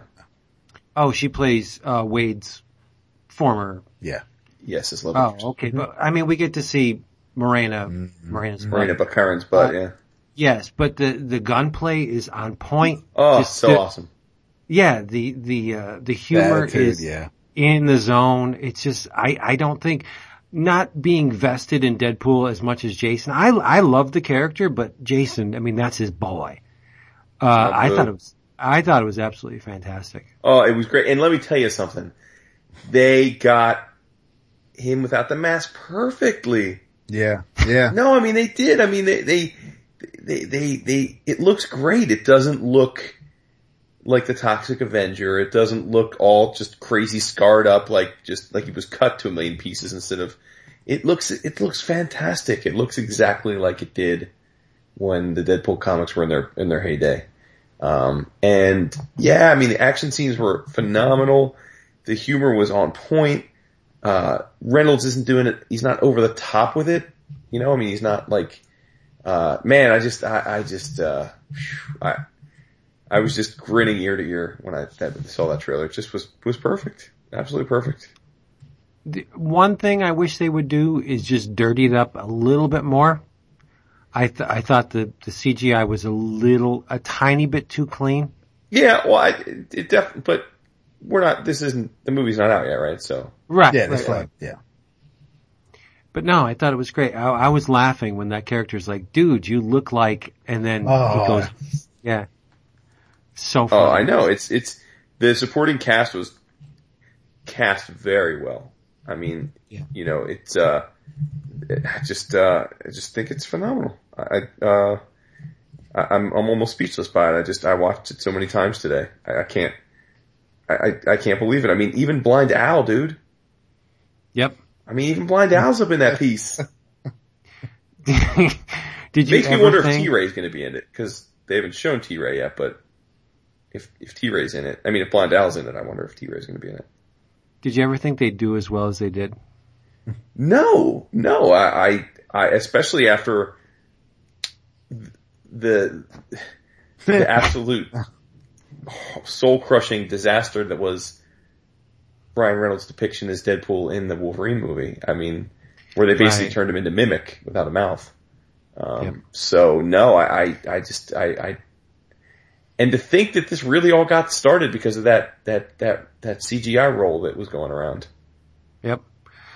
I think they're going to totally disregard the the Wolverine. Oh, movie. yeah. Oh, I no, Yeah, no doubt about it. Yeah, no doubt about it. Yeah. Yeah. like J.J. Abrams is doing with the the And it's great because I mean, it seems like they're sticking exactly. I mean, you know, they show, they started off with him having the cancer, and mm-hmm. and you know that was his origin. I mean, you know, he was Yeah. a, you know, he, he I was wonder a, if they mention because he's he's part of the Weapon X program, so I wonder if they do indicate anything about what came before him or or what the Oh, uh, I bet, I bet there'll be references, right? Winks and nods, right? Yeah. There's always Easter eggs and these kind of things for sure. hell there. I mean, there was into another movie that isn't even part of the property, and and that he that Ryan Reynolds starred in. So it's yeah, they're, Dude, they're if we see if we see other Weapon X characters like that I, we don't know are coming, forget it. Maverick. I, I was just thinking of Maverick. I will, I will, Seriously, I would you're love- not thinking of Weapon Omega? You're thinking of Maverick? yeah, Maverick's really? the first one comes to mind, yeah. Oh my god. Kane. oh no. Freaking Kane, Kane's dude. awesome, dude. Omega. He is No, the dude. best. Now, as as Nah. Oh my god. as someone who isn't Kane. super. Uh, it's just I like made him Star Wars and sequel last week. That's great. Yeah, man, Metachlorians. The uh, Midichlorians. as, as someone who is not uh, well versed in Deadpool lore, and I, I thought I thought the trailer was fantastic, and to see a a character so well represented based from the source material. Whereas, I mean, we've seen, you know, whether you have, you know, a Batman movie or a Spider-Man movie or an Avengers movie, everything, nothing is pretty much, um, unless it's Sin City and at that point, what's the point? And there's nothing that, there's no superhero, mainstream superhero movie that, that is so closely, so closely resembles the source material and, and we've had a bunch of Spider-Man movies. They, as much as I love Garfield's versions, they didn't nail it as well as they're nailing based on the trailer, the Deadpool movie. And, and that, that please, that alone, I mean, never mind as, as giddy as Jason is over this, but, but the fact that they just nailed it, seem to be nailing it, makes me so happy. Right. Mm-hmm. Well, I mean, in all fairness, it's a lot easier to nail Deadpool than it is Peter Parker. Why? It's have to be. Because Peter's a much more multi-layered character. Deadpool's, I'm not saying he's one note, but once you get past the transformation, But there's, but they've, okay. see, I- I- the, the Sam Raimi movies, organic web shooters, where the fuck did that come from? The, the, the Andrew Garfield movies, there's no, there's no science fair. There's no, there, there- there's, the lizard is his first art. There, there are just so many things that, right. there, that's what I'm saying. Deadpool, healing factor, uh, uh, smart aleck, the humor, the gunplay. That's all you really but the need. origin looks like it's on point. The, no, it does. It does. You're right. It- The thing is, I I know where you're coming from, Vince, but I guess I, I view it a little differently because I think one of the reasons Deadpool isn't widely liked by a lot of comic readers is that too, it's too easy to go wrong with him because he is right on the edge. He's insane. He breaks the fourth wall. He's always cracking jokes to the point of almost being, you know, to being annoying. Where I know Peter sometimes cracks jokes, cracks wise, and but his villains, but but he's still a real person. Whereas whereas Deadpool is is largely, you know, I, think at his best he's right on the cusp of, of being bothersome, and then all too often he's written as bothersome, and so that's why I think that that's what most impressed me about this. It feels like Reynolds really understands the character. He, I mean, as do the writers. They they they they understand he's he's supposed to be a you know, a, a, the merc with the mouth, you know, and annoying as fuck, but, but not to the point where people don't want to watch him or, or be into him. Right. And I think that's, that's tricky. I think that's very hard to do because again, as much as I'm a Deadpool fan, as we talked about a year or two ago when we, when Deadpool was had like five comics out, I think there's a lot more bad Deadpool comic out there than good Deadpool comic. I mean, I think that's, I, I think a lot of writers fail miserably at it because he is ultimately a comedy, a comedy act. And it's very hard for people to, you know, being funny is, humor is way more subjective than than you know than than any other type of, of storytelling. And so I think you can really go wrong fast with Deadpool. the the crowning achievement, if they choose to do it, for me, will be that if if he stops the movie at a certain point and talks directly to the viewer and starts to do like a, a a commentary on the act of movie making, much like Deadpool does in the comics, where he would kind of poke fun at the way comics are made. That means that would say to me that they totally get this character because mm-hmm. Deadpool he he he works in two realms. He works as a fictional character and he works as a parody character, where he pokes fun at the very medium in which he appears. Sure. Now, if, if they do that in the movie, that's all win. And I, I'm I'm sure it's going to happen. Like he'll be you know blowing people away and stop and say, "Well, this is the part in the movie where you would expect to see." You know what I mean? Like just to make th- that self-aware quality Yeah. that he's always had. That that would total win for me if he does that. Yeah. They have to have him break the fourth wall. I mean, I think that's Yeah. Again, Oh, that's sort of I'm- tantamount to the Fingers- character. So Yeah, fingers crossed. I hope they do. Yeah. And I want to see him hit Monica just, you know, more than once. Uh, but Karen is so fun. She is so Absolutely. sweet. Oh my she's god. She's actually a vision. I mean, she's an Face absolute, of an angel. She's a vision. She's absolutely She a is. straight up vision. It's like, And, it- you know, props to her for being very willing to let fly with the nudity. I mean, there was a, a point in her career where she would not do that. And now she's like, yeah, whatever. Fuck it. wait, she's, That's my- she's down with the program. That's my girl. Yeah.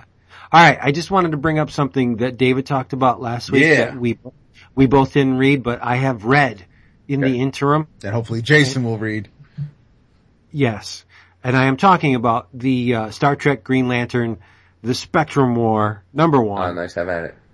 written by Mike Johnson, art by Angel Hernandez, color art by Alejandro Sanchez. I was mesmerized and it's really strange because I am a Star Trek fan and I do consider myself a Green Lantern fan, but I'm not a rabid fan like David is with the Star Trek or other people are with the Green Lantern. Like I like these things, hmm. but it's like some of the parts together. This thing just worked for The me. part that Like- made me abs, I, I smiled from ear to ear for hours after you read it and sent the message about the rings being, Right, right, right, right. oh my God. It's it's perfect. All right, here's David summarized it last issue, but um, the multicolored rings find their way into the Star Trek universe. The away team beams down to Mogo, and it consists of Kirk and Spock and blah blah blah. And and while they're down there, a Klingon ship comes out of cloak, and uh, this General Chang wants Kirk to pay big time for insulting the Klingon Empire. It doesn't really matter. All that matters is the rings are in the Star Trek universe and they're looking for hosts. They're looking for bearers. And they whisk away through the, you know, some go into the Enterprise, some go into the Klingon ship. And I think what David is, to, is alluding to is that I thought the, the, the choices for the rings, the bearers was, with one exception that I still don't kind of understand, but I think the choices are all on point and the most, uh, the top of the point for me was when, uh, Pavel Chekhov gets the blue ring. That to me is, there's no question that Chekhov would get the blue ring. He's, he should be the bearer of the blue ring. I mean, am I wrong? Based on those two movies, Chekhov needs the blue ring. right? Oh, that's how you really feel. No, seriously. I mean, yeah, the, the Klingon guy gets the, the of yellow, course. right? Of course. That's Yeah. not, that's not, And, and, uh, uh, I'm spoilers. I mean, if you haven't read this issue, get your asses to a comic shop and get it because it's awesome. McCoy gets the purple ring. And we, we really don't know where well, that's, no, that, the indigo ring. it's, well, okay. Cause, indigo. cause violet, the purple, that's the sapphire. But yeah, so, that, that's the theme. right. And the, the thing that bothered me was Uhura. The color ring she gets doesn't speak to me of Uhura. hmm I don't know if David has a Actually, different take which- on it. I gotta go back to that, to that page. Well, you do that while we're talking. But I mean, I think this issue was amazing, and it's like again, it's it's a it's a uh, some of the parts being greater than the whole. I think I I like Star Trek. I like Green Lantern, but together, when you see the Star Trek characters beaming down to the planet Mogo, Right. I don't I don't know what it does. It just it's like endorphins being dumped into my bloodstream. It just it just feels right. Um, Uhura got the red ring. Right. Well, no. Yeah. Yeah, it's red. That ring is red. Wait, which are the th- rings that left the the ship? Hold on, let me go back to that page. Um, no, the red. Yeah, Uhura got the red, dude. Look at that page with the four panels. That is red. Are you sure that's not violet? I don't know. No, that's red. If that's not red, then there's seriously, there's some serious That coloring is, problem. and and I believe that there were some. No, the red rage, rage left the um Rage, Yellow, and it looks like Orange left the ship. Because, alright, look at, look at the page with the two panels, with the ship, with the three rings leaving the ship and the three rings going through the ship. That's, that's the blue and the indigo and the red. That's the sapphire emblem. Okay. Sapphire went to Uhura. You heard? See, that's not, that's not, it's not obvious. It's not clear at all. I would have That- guessed that, that Uhura was getting the sapphire ring. That's why. Seriously, yeah. No, but see, that looks red to me. That panel looks friggin' red. The one with the four, Yeah. four crewmen. Yeah, look at the, sh- the, the look at the emblem on it. Oh, I'm not looking at no damn emblem. Well, it's right Uh, there. no, it's not. Gosh, There's no the emblem, emblem. Yes, son. there, dude. It, With the panel with the four? no, no, go, go a few pages back. Two. three, Oh, four. okay. I don't know. That's, that, that is one problem. We saw, That's bullshit. we saw, we saw, we saw, we saw the four faces with the characters and, but the rings are turned around to us, so we don't see the, Right. that, that, yeah, They that, that bugged me. And, and had those rings been turned, there would be no question Right. as to who got what. Absolutely. Right. No, it's, there's a coloring problem. Though, There is, Because, and you're not the only person to say that. I've seen other reviews where like the colors are not visually the the the book, all the characters, everybody looks who like they're who they're supposed to look like, but the coloring is definitely at at times um a little iffy, especially when you have the, the spectrum, and there are a couple of rings that are so closely without the symbol, color wise, look Right. the same. Um, whether it's, you know, blue and indigo or, so, I feel kind of better now. Because I didn't see Uhura with the red ring Mm, at all. There you go. See, you were all verklempt, and now it actually ended up being the way it should be. I want, Jason, the one panel says, Leonard McCoy of Earth, you are chosen. And the ring is hovering there and he's like, you don't say. Did he get orange? No, No. he did not. Now this is great. This is really fun comics. And it's just like, there's a, a, a portion of the issue where Scotty and that, that short ugly dude, uh, they, they submit the rings to like this tachyon field and that's where the rings start, they power up. It's just great stuff. It's just, i if you like the, the Abrams movies, hell, if you like any Star Trek, this is really gonna talk to you, speak to you. I just think it was great. And from what I'm, I get from this advanced solicits, this is going places far beyond what we're seeing here. hmm S- Somebody enters the picture that's just like, whoa, seriously? No, and at the, at the end of this issue, the Hal shows up, the, the only Green Lantern, according to David. And, uh, he- the, the Always Enterprise has, Hal. has Gan- Ganthet's, um, skeleton on board and, and he's, and Hal's just like, yeah, why Yeah. is my friend's body on yeah, your ship? you got my property. What's- Yeah. It's, yeah, the, the, the coloring is a little, um, there, there's no black or white rings. Uh, so you, we have the red, that leaves the ship. Mhm. We have, um, orange leaves the ship and yellow leaves the ship and red and orange, we don't know who ends up with them yet.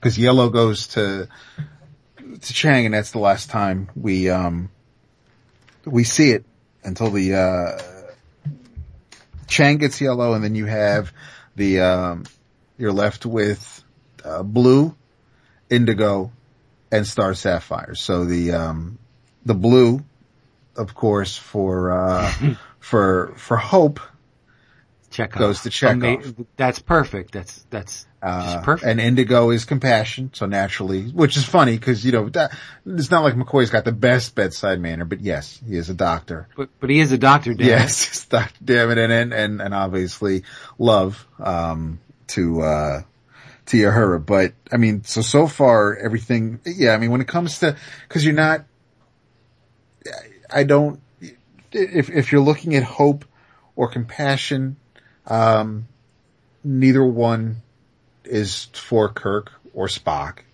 Um, No. and and greed is not going to go to really anybody on the Enterprise because the the Federation is is beyond that now, and and nobody on the Enterprise really should have any need for rage. So it it really does work with who we see have the rings so far. And then like I said, we don't know, I mean, it could, the other two rings could end up on, on Chang's ship or on a nearby planet. Um, you know, I, I'd be curious to see, but I mean, it, it's, it almost, there's no Green Lantern until the very last page. And, and he's basically, it, right now at the first issue, it just feels like he's there because it's a Lantern core emotional spectrum type story. But, um, Well, they said that when this story takes place, the Lantern Corps is no more. Mogo apparently was the last Lantern, and and he's dead. So the fact that Hal is still alive makes renders like what they thought Well, to be true right. irrelevant. And so it, it's, I wonder if the Ganthet of this alternate universe, like, like maybe Hal, um, crossed over into a different dimension and he's, so, so Ganthet, wherever Hal's from, the, the, the new 52 Earth, maybe Ganthet's still alive and, I hope it's not New Fifty Two. it, it is, it, it's new 52, Hal. Look, look at the, look at the piping, look at the costume. I don't want to. I know. I don't, I don't want. I know, but uh, it's uh, it's yeah. I mean, I'm I'm pretty sure that uh that it is New Fifty Two. How I'm I- I'm I almost don't want to see Kirk or Spock get a ring. there's no reason why they should No, because if I they mean, hand it out. There's no reason for them. They don't need it. for the principal players to get the ring would be kind of trite, Right. To me, and I, you know, I just don't want to see it. Especially since it's it's Trek 2.0. If it was the original series or someone on the Next Generation, then maybe. But based Yeah. on who, based on Kirk would definitely get the yellow ring. Seriously, dude. Oh, and if it, if it was during uh, Spock's rating ritual, he'd probably get the uh, rating ritual. He'd get the red. The uh, I wasn't in love with the the the the Francesco variant cover that I've seen was pretty neat, but the um the main cover I wasn't I wasn't really wowed by. Um, It's not bad. no, no, it's it's it's not bad. It No, the Francesco is very graphic. as expected. No, nowhere near what I would expect. No, I see that's the thing. I, I expect really strong illustrative images from from Francavilla. This was more like, I mean, it said this is everything. almost Aja-esque. yeah, it's just the Enterprise going through the Green Lantern symbol. Right. It it's cool. I, I like it a lot. But uh, no, I I I don't know. I just this issue just made me feel happy. It was I was like fun Yeah. to see to see the members of the Enterprise with Green Lantern rings. That wow, that's fun. Mm-hmm. Yeah. I'm looking forward to the second issue, just because I mean, right now, And you guys dug the art, right? I mean, it was. yes, That's yeah. yeah, it's pretty good. Yeah, I, I it's it's very airy in places. The There there there's really not a lot of noodling in the background. I, I think Hernandez Okay. was able to shine with Ganthet and on the last splash page with Hal because there's no, um, you don't have the character reference. You don't have the model sheets. Whereas the other pages with the Trek crew, it looks like Zachary Quinto. It looks like Chris Pine. So I mean, sometimes that could be a little stiff or just not as, as, uh, as, uh, sharp. Right. There, there, there is reference being used for some of these, these shots. Um, you can't expect a Mort Drucker or Jack Davis out of everybody. You know what I mean? They don't have the command of the, the caricatures like those guys. Mhm. But the first six pages are killer. Yeah. Then it kind of opens up a little bit and the backgrounds get a little discarded in favor of, you know, the accurate rendering, rendering of the, the features of these characters.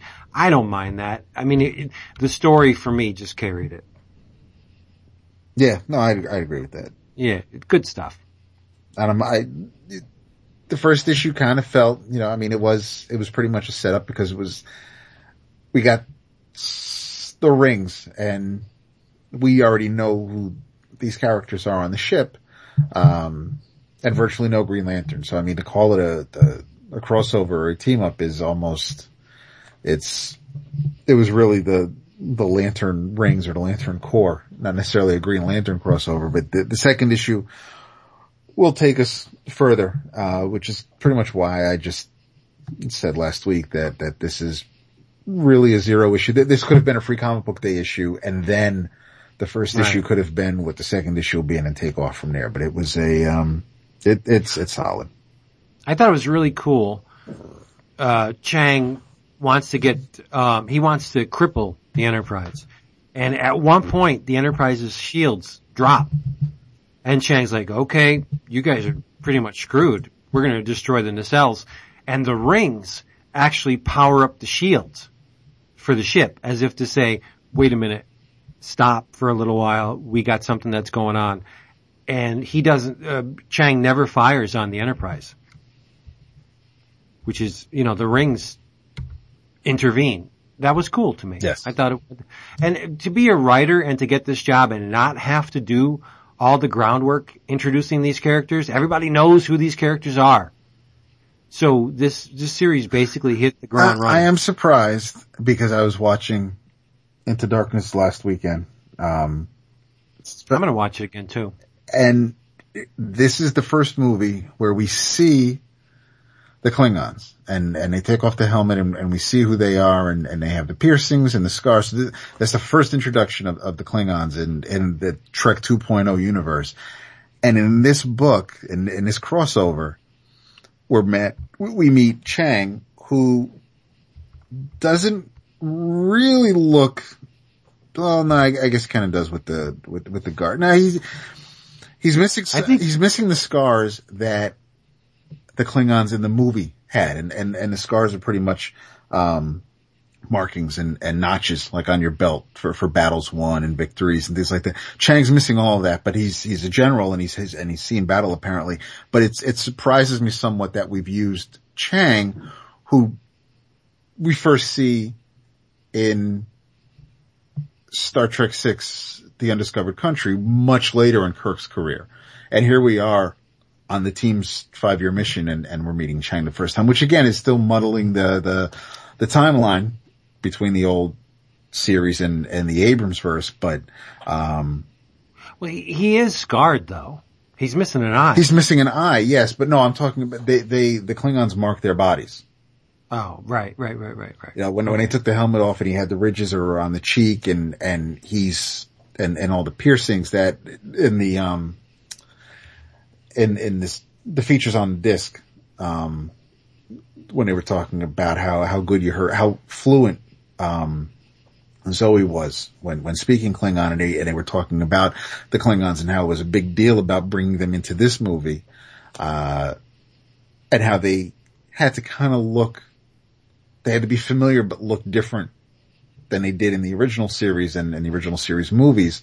They, um, they made a point to focus on, on their facial features and, and the, the, the, the markings on their bodies. And, and yeah, so, so Chang's missing an eye, so he's seen battle, but as far as, you know, any battles he's won or victories, I, I'm not getting any of that based on, on the panels in this book. And Hernandez definitely loves Chris Pine. He does. because Pine is like dead on every panel. There, there's a little bit of leeway with the other characters, but he captures Yeah. Pine e- every panel. Well, Cho also. I mean, Sulu looks like Sulu from the movie. Uh, uh, right. Most of the time. Most Yeah, of the there's time, one panel where, yeah, okay, but no. it- It's a, uh, Jason's getting jealous because he didn't read it. Well, no, this this would be not a comic that you would expect me to read. and, and Scotty, Scotty seems a lot more svelte in the book than Simon Pegg does in the movies. Yeah, seriously. You're right. I don't think Simon's Simon, pretty svelte, dude. no, not in the, no, not in, in the second movie, dude, when, when, when, um, Kirk and McCoy jump into the water from running away from the red planet and they, and, and they come out and Scotty's walking Which by. on Sunday? Right. And, and Scotty's walking by and he goes, you know, we've been underwater for so long, you know, with the salt waters in it. He has, he's, he is not, he, I would have looked for a girdle. I, I would not have tried to. pull that- layer. And I am not, I'm not bro. You know I am not. So it's, it's, I was just a little, I'm like, he's, he's, he's moving up to the later James Doohan years apparently, but it, it's, uh, it, it, Dude. Seriously. Does Scotty's, uh, sidekick have a, have a name? yes. What is it? Oh, when he was, oh my god. Keep talking. I'll get it. I'll get it. You get it. I'm just saying. They don't say it in this issue. No. And I, I don't remember it from the movie either. I'm sure it's somewhere, but I like him, whoever he is. I think he's funny. All right. What else do we have while David's checking that out? Jason, you want to talk about anything else? Um, I got lots to to talk about. I feel like everything that uh, I read, I either covered or I agreed we weren't going to talk about yet because y'all haven't read it. Let me see. Um, Keenser. What is it? Keenser. I don't know about that name. That's what it is. oh, did did you guys read uh, Dark Corridor number one? I was flipping through it. I did not get to read it before we started tonight. Yeah, It- I, tell I, me- I didn't Tell know me why I should read It it. looks Well, I'm sure weird, you man. should. Oh, really? It is not No, what I was yeah, well- expecting. It's a crime thing. It's a it's a it's a crime book. So uh, I'm open to that these days. I don't know if Oh, you've noticed. That's true. Yeah, you are. I'm, I'm cool with that. Well, this is actually two stories, but uh, it's it's it's uh, written and drawn by Rich Tommaso, and it's Ooh. uh, it's it's two stories that were essentially long running, uh, um, ideas he had that never made it. Um, one of them was pretty far down the line with Vertigo back in the late aughts, and Vertigo backed out the last second and the other was a was a something he had been writing since 2007, looking for a home. So he's combining them into a, a, a you know two story book um, where they're they're definitely in the same universe, but they are two different stories. And um, uh, yeah, it's it's just a it's a dark it's the it's it's the world of the red circle, and it's just this this dark city. Um, it's a, it's a period piece. Sometimes the art um, is evocative of the um, what's his name? Um, the guy who who drew Dick Tracy. Chester Gould. Yeah, I thought it was it was evocative of Chester Gould in a lot of places. It's Um, not bad. yeah, but uh, but it's it's it's um, you know it's it, it would fit nicely into that Stray Bullets uh, landscape in terms of some of the depravity that's going on. Um, but again, set more in a in a uh, a pop postmodern kind of fifties pop art setting. It um, yeah, it's just a groovy little crime. crime. I mean, it's it's we get like half an issue each of these stories setting up uh, mysteries, essentially crime crime mysteries and uh, murder mysteries. And uh, I dug it a lot. I didn't. I didn't had. I had zero. I had zero assumptions or expectations on this one because um, I don't remember even seeing it in pre-order. But uh, when the image books came out, I I uh, I grabbed it and uh, yeah, it was great. I really enjoyed the first issue quite a bit. Um, it, it tickles that same itch that this, like I said, the Stray Bullets did, or or um, or even some of the. I mean, this isn't. It's way too early to put this into that quality, but but in kind of the same mode as. Um, uh, I felt like it was in the same same concentric circle as the uh, Parker books. I can You know, see that. so yeah. So I, I dug it. Like I said, picture Chester Gould in a really dark, realistic crime setting, and that's what you got here. I think Tommaso is great. I wasn't familiar with him prior to this, so He's, he has a very, very clean line. There was one series, I don't remember who published it, um, The Horror of Collier County that I have. He's amazing. He's, he's really good. Could have been Oni, I, I don't remember. Uh, Fantagraphics, whatever. But no, I, I love his style. I'm gonna check this out. Yeah. yeah, no, I dug it a lot. Cool. I got something. Did y'all read Godzilla in Hell? Nope. No, not yet. Oh, shit. You know what? It's gonna take you, depending on how you read. I've seen all the original art, so don't worry about spoiling the book. I, I mean, I've seen all the there, there, there's really nothing to spoil. Right, If you, yeah. if you are like myself that languish over the art, this issue will take you an hour to read. Mm-hmm. If, if you, if you, the, the, the time spent on a book is determined solely on the word count, it maybe it'll take you about six minutes to read this thing. There's really very, there's hardly any words in it. Um, it's just, it, it's, it's not your typical take on Godzilla, which is not saying much because you would expect that from James Stokoe, right? Um, it's, it's Godzilla in hell, but for him to get to hell, he actually, he falls through this hole. And as he's falling, the title, as if it was a, mer- a movie, the title credits Godzilla in hell, like stream behind him. It's amazing. It takes like four pages for him to actually get into hell. And, and once he, once he hits the ground in hell, that, that abandon all hope ye who enter here thing mm. is there. And Godzilla just blows the shit out of it. Just Yeah. uses his, his radioactive breath to completely decimate this thing. And it's just Godzilla walking around in hell for 20 whatever pages. And it's amazing. But it, it's, it's not at all what you expect if you would, um, if you have, you know, consumed a steady diet of IDW Godzilla books. This is so much against the grain. I thought it was great. Fantastic even. Um, because it's not what you would expect. It go, it plays against expectations. It's everybody's favorite giant lizard in hell. Like, why did he get there? You, he, he literally fell through a hole to get to hell. So is hell a physical realm or is it another dimension? Like, we don't even know. But who cares? When, when the art's this good, who really cares?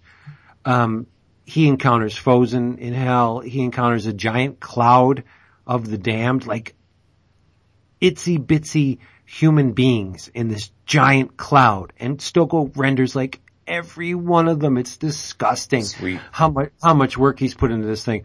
But like I said, if, if you are going to pour over the art, it's a tour de force. If you are just there for a story, this may not be your thing hmm because it's it's it succeeds and fails solely on on Stokoe's um, artistic rendering of what's going on here. I thought it was great. Yeah, I've seen the OA pages and they are, as always with Stokoe, phenomenal. But He's a, he's a little beast. he is a beast. But um, it's going to get switched up because Stokoe's not the only player in this game. Mr. Wachter comes on board after a couple issues. So it's it's an anthology of sorts. It's not just you know this is not James Stokoe's uh, sole. He's not the sole proprietor of the story. Wachter comes in. I think somebody else comes in too. But uh, I can't wait. I'm it's Godzilla. I got to buy it, and I thought it was fantastic. Nice.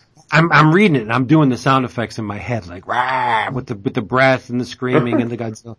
It's it's really good. I I have another kaiju thing I want to talk about. Are Really? you guys? Yes. Are you guys keeping up on Dark Horse Presents? No, Always behind. fortunately not. Oh man.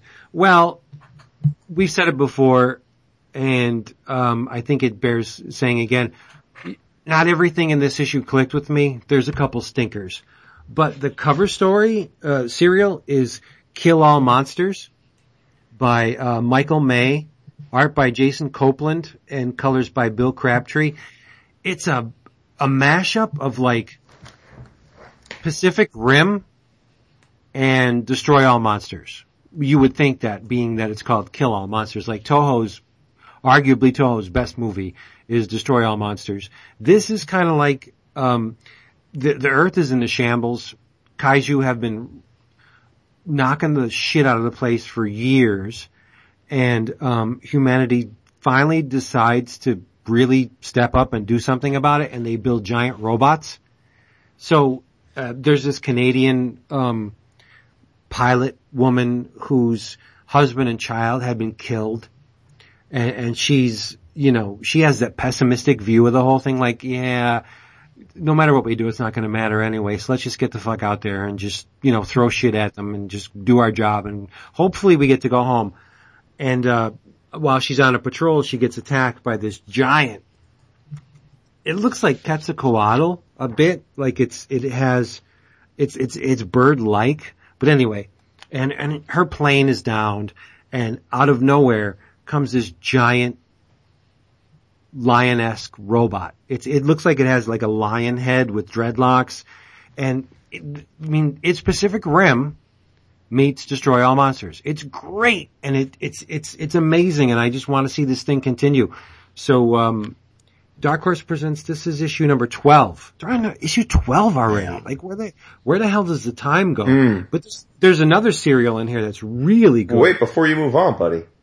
Hmm. You, uh, I don't blame you in your old age for having a short-term memory, but uh, I actually backed the Kill All Monsters Kickstarter back in 2013. Did you really? Yeah, No kidding. Did you get the book? yeah. So it goes Volume beyond. one, Ruins of Paris. Oh, so have you read it? Yeah, I talked about So- it on the show two years ago. Oh Christ! So the is this? I honestly don't take- know because I'm not I'm behind on DHP, so I don't know if this is serializing that. If it's a pick, uh, it doesn't sound like it. I guess it's a pickup on from that. I don't know. Must be volume Oh, cool. two. Yeah. But no, it's, it's totally in my wheelhouse. This is Oh, just like tail, yeah, tailor made. Giant monsters and giant robots. And please, if you go, just to the creators out there, if you are going to include the word kaiju in any kind of synopsis or any part of your creative work and you define it as giant monsters, do your homework. Giant has nothing to do with kaiju. Size does not matter. This is a, I have very few pet, pet, pet peeves, but if you use the word, if you equate kaiju with the size of the beast, you're wrong. Cause it doesn't matter. Pokemon are kaiju. Giant doesn't matter. Kaiju are strange beasts. That's all it is. You don't, they don't have to be big, they don't have to be small. Kaiju does not have, is not contingent on size. That said, um, yeah, it's a problem with me. I don't know. Whenever I, I see something and they, they define kaiju as giant monster, I'm like, no, that's, you're wrong. It's not giant. But anyway, I thought it was great. It's amazing. But anyway, what I was saying is, what was I saying? Oh, There's another There's- series in there. there's another serial in here, um, called, uh, I want to get it right. It's Alien Jungle Girl. I think it's called. Uh huh. Uh, in the Time of My Ruin by Rich Woodall and, uh, Craig Rousseau. Kira, Alien Jungle Girl. It's amazing. This thing is awesome. It's, it, it's in the Skottie Young wheelhouse Right. very stylistic, very much action based and lyrical and, and just, just this whole fantasy quotient. Oh man, it's fantastic. This is the second chapter and the colors will sear your eyes. They're beautiful colors. You need to check it out. Like I said, not all the, the serials in this thing are, are clicking with me. There's a, uh, a, uh, serial called The Suit by Dennis Calero. Might as well not even be in the book. Don't like it at all. but it, I gotta be honest, right? But for the most part, that there's only one in here that really isn't doing it for me. That's not bad for four ninety nine. When one uh, eight page serial falls by the wayside and everything else is gold.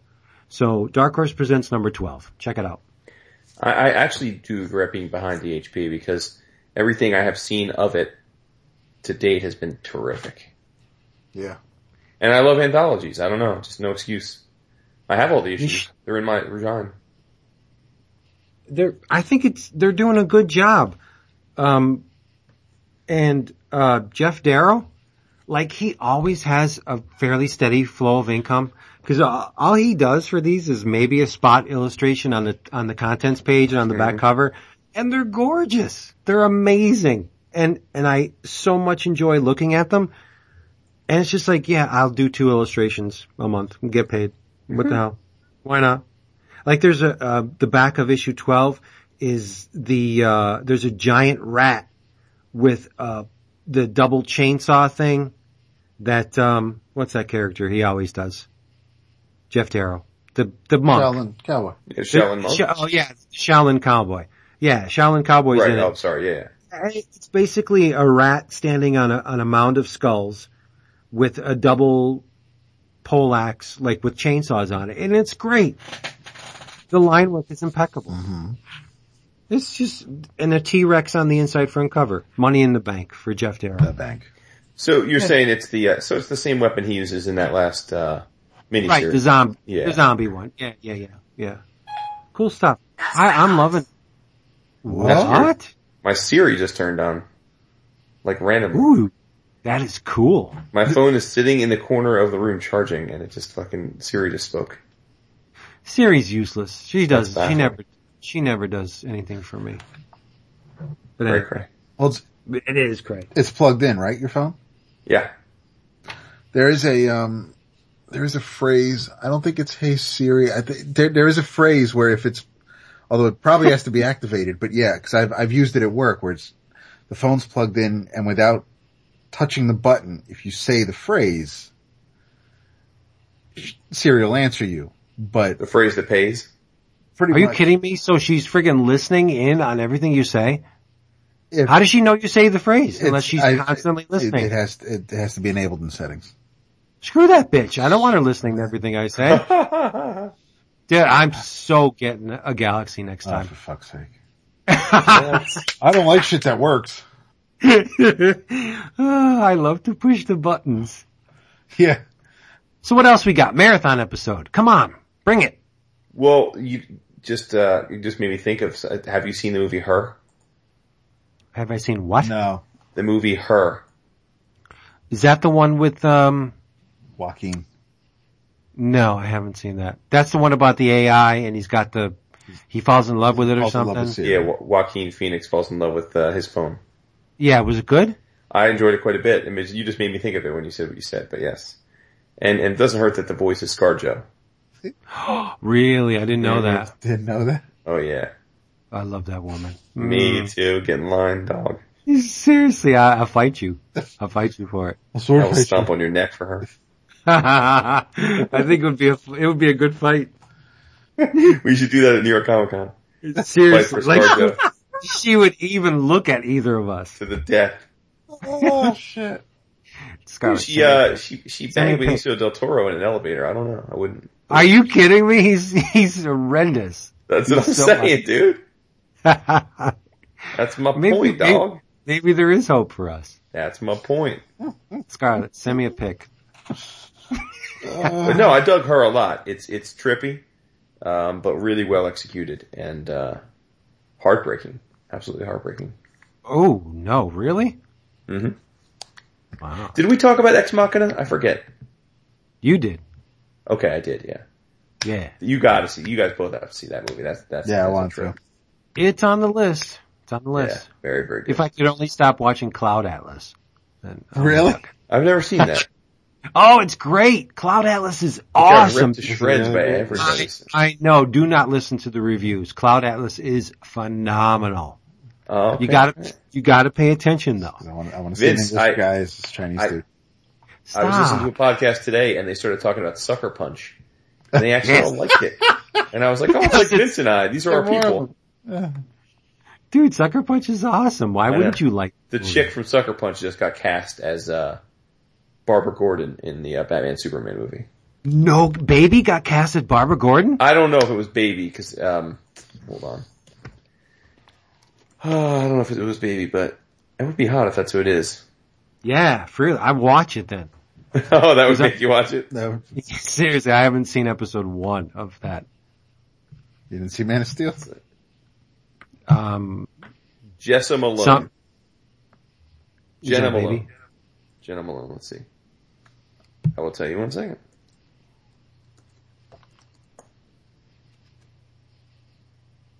Jena Malone.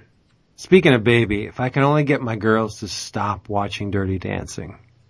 Oh, nobody puts baby in the corner. Uh, they, they think that movie is, no, they think it's phenomenal. I'm like, this movie is. I can't front. When I came out, I was all about that movie. Oh yeah, the soundtrack was Yeah. slamming. The um, but it was, Slam it it. was bullshit though because back then songs were like two and a half minutes, and "Time of Your Life" is like six minutes long, and it's like no, You're right. just they're not. That's not gonna happen. So, um, baby was, uh, uh, sorry, not baby, uh, Jena Malone was Rocket. nice. Yeah. Yes, yes. Mm-hmm. Anything aside from Vanessa Hudgens, and I'll watch it. She's like just, yeah. Got no love for her, but anything but her, yeah, I'll watch. She dirty. You're adorbs. I am adorbs. Totes adorbs. It's adorbs. All right, look at the clock on the wall. We are pushing three hours, my friends. So let's bring this baby home. For Vince's birthday. Actually, actually, actually, we're two and a half. But I figure by the time we do the in your travels, blah blah blah. Hey everybody, uh, thank you for being here with us. This episode, as usual, has been sponsored by who? Discount Comic Book Service, where you can score I Hate Fairyland for $1.75 by Mr. Skottie Young and Mr. Bo, yeah, Jean, yep. Uh, Walt Simonson's Ragnarok. Woo! Hardcover. Six issues, less than the price you'd pay for the cover. $12.49. That's 50% off. And The Black Hood by Duane Swierczynski and Michael Gaydos. Shush, David. The, the cover price is $14.99. You can bring it to your abode for a lousy $7.49. Woot! In your travels. It's a one shot. It's in the Hellboy universe. It stars Lobster Johnson. It has been written by Mike Mignola and John Arcudi. There's no surprise there. But the art is by Kevin Nowlan, who serves up, I think, two pages, and Troy Nixey. I love Troy Nixey. Does the rest of the book. It is called A Chain Forged in Life. It's a one shot. Only cost you 350 less if you get it from DCBS. It's actually a Christmas story. This uh, part-time Santa is working at a uh, department store and uh, somebody robs the place and he's caught in the middle of it, taken hostage, and Lobster Johnson hunts these uh, criminals down. Uh, That's all I'm going to say. It it is beautiful. Troy Nixey's art is amazing, and Kevin Nowlan. Do I have to tell you who Kevin Nowlan is? If I do, then you haven't been listening long enough. It's fantastic. I love Lobster Johnson. He takes no shit. If you get in the path, he will kill you. So, so you need to. Re- you guys don't read Lobster Johnson. You never read any of it. Just that whatever was part of the, uh, Hellboy or BPRD stuff that I've read so far. Oh, then you you you got it. Then it's great stuff, and it's a one shot. It's a Christmas tale in the summer. I love when they do that because I don't want to really make this public, but I kind of enjoy Christmas. I know, I know, I'm not mm-hmm. all in the damn soundtracks like you guys do with the friggin' Christmas music, but I do love the season, and this is this is great. It just it it's hot outside and to read a story that takes place in the freezing cold with a Santa Claus and Lobster Johnson, it just, it just made me happy. It's, it's really good stuff. So read it. Lobster Johnson, A Chain Forged in Life. Word. eh. Um, first, I forgot to do this at the top of the show, but I have a thank you. Oh, And I received the second issue of Where Do We Go From Here by Mr. Dave Jordan. oh, I have a thank you too. I got that as well. I'm sorry, I was negligent. Uh, so you can pick this up. Actually, he, uh, I just read a, uh, a Facebook post from Mr. Jordan. Uh, the book is available. Uh, so you should, everything we've been saying about, this is the continuation of, of the first book. Um, it's available for purchase at Dave's Etsy shop, uh, etsy.com shop, uh, slash shop slash Dave Jordan art. Um, so I'm, I received this today. So I'll be reading this once we are done, uh, tonight. In your travels. Let's do that for next week, can we? Cool. Yeah. Okay. Um, and I, Did you actually write that down? what? That we're going to do it for next week? Cause it sounded like you were jotting something. No, I was, I unlocking the iPad. ah, The, um, so Surface. I, don't trust my wife. No, it's not a Surface, bro. get a surface. Yeah. totally made yourself start. Oh my god. Uh, you are the best. Shit. Yeah. Uh, with Surface, you're right. Um, I like it. I know. I know. It's okay. We all need the, uh, like, the Fisher Price, my first tablets. Those are cool. The, uh, I was gonna say, but I didn't get to read any of it. So I'm actually, I'm gonna read two things for next week because where do we go from here? And I want to finish the last few issues of Cowl because Oh. with issue 11. Um, so I want to read that for next week. So you, Wait, wait, wait, wait. It ended forever? Done? With issue eleven. I didn't read the issue, but Good I, put, bro. I think so. Aw. Um, in your travels, actually, I posted a um, a collage of a couple of panels last week. Um, Ivar Time Walker.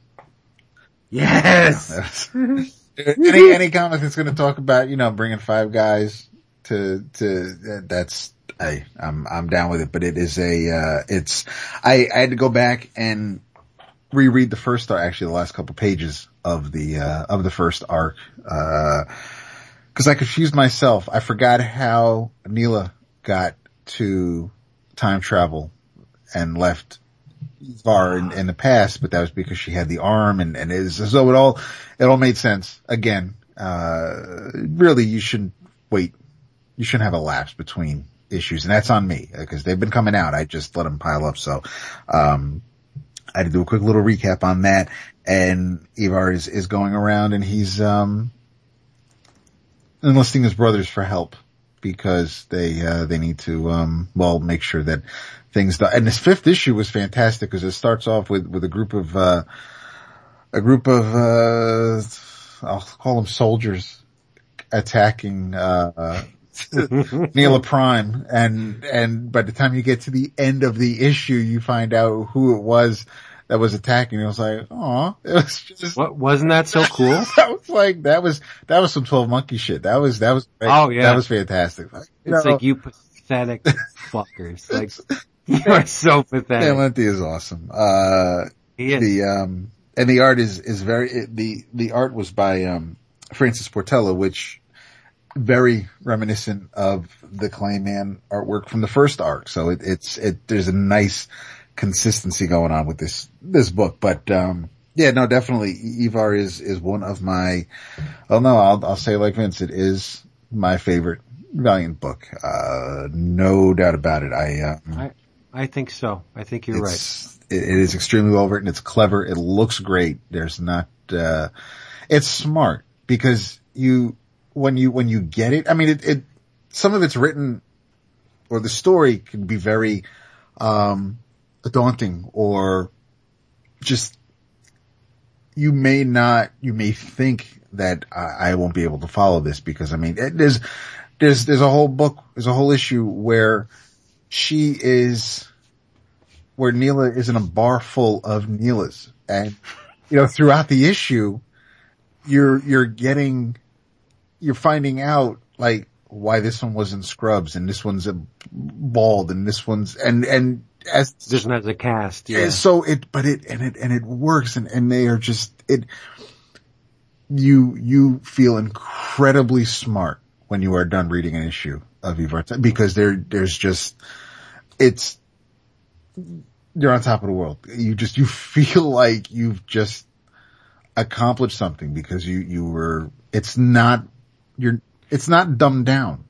No, it's incredibly rewarding. Yes. because everything isn't spelled out for you initially, but rest assured by the time you close the cover, Van Lente Yeah. will e- explain. Like when we got to the bar, there's that one Neela that's like so pessimistic, like why even try? Yeah. You're never gonna get anywhere, and you find out why she's like that by the end of the issue. It's amazing. And they're not, you know, it, it's not like where, oh, well, pay attention to this one. That'll, you know, and, and you're not, there's no patting on the head. There's no condescending by the time you're at the end of the issue where it's like, hey, remember this one? No, you just, they're, it's, it's explained where they, they know you are smart enough to follow this and, and it's just, it is, a, it, like you said, rewarding is, is a great word. So, um, right, right. No, Van Lente does not talk down to you. He's he he's ex- what's the word I'm looking for? He's very cognizant of the intelligence of his readers, right. And he will let you stand or fall based on your participation in the book. If you want to put the effort into it, you will be rewarded. If you want to read this like you read, um, you know, anything else, uh, by uh, just say one of the big two publishers, you're not going to get as much out of it as someone who's actually sitting back and paying attention. I agree. Yeah. Absolutely. And you know what I'm rereading? Speaking of Mr. Fred Van Lente, the complete Hercules uh, saga that Hercules, started. Hercules. that started at the end of uh, Absolutely World- love that series. Oh my god, it's so good. Reilly So Brown has never looked better, by the way. Yeah. I'd agree Yep, with that. And, and Gary Frank too. Gary Frank is kicking in those first couple Mm-hmm. issues. Right before it turns from Incredible Hulk to Incredible Hercules, Gary Frank, his artwork is fun now. He draws Jen Walters. His rendition is immaculate. Yeah. When when she's human, when she's all gamma radi like gamma powered, it's amazing what he does with that character. I love the And- page I have of that series from uh, the Thorcules part where where uh, he's sitting on the throne and the hot dark elf chick is sitting on his lap. Uh, That's a great page. Ah. That's the only trade I don't have is the Thorcules one. Oh, I gotta get on that. I well, I buy I want them all in hardcover. Do it. I just took advantage of the TFOS sale and got like three of the ones I was missing for whatever peanuts, but For they didn't have the penis. Yes, they didn't have the the Thorcules one. Well, that's a damn shame. Yeah, and it ends the way it should end. Ugh. Every, every Norse god or or you know Olympian tale should end with the fall of Olympus. That's the way it should end. Yeah. Or Asgard or Yeah. or what have you, depending on the. But yeah, I get your point. Yep. So I'm sorry for for interrupting. Jason, what what's your in your travels? Um, in your travels, if you haven't already, because it's been out for a little bit now, um, give the Spire a try. Yeah. by our by the same team that uh, brought us the Six Gun Gorilla. Uh, writer Mr. Simon Spurrier, phenomenal art by Mr. Jeff Stokely.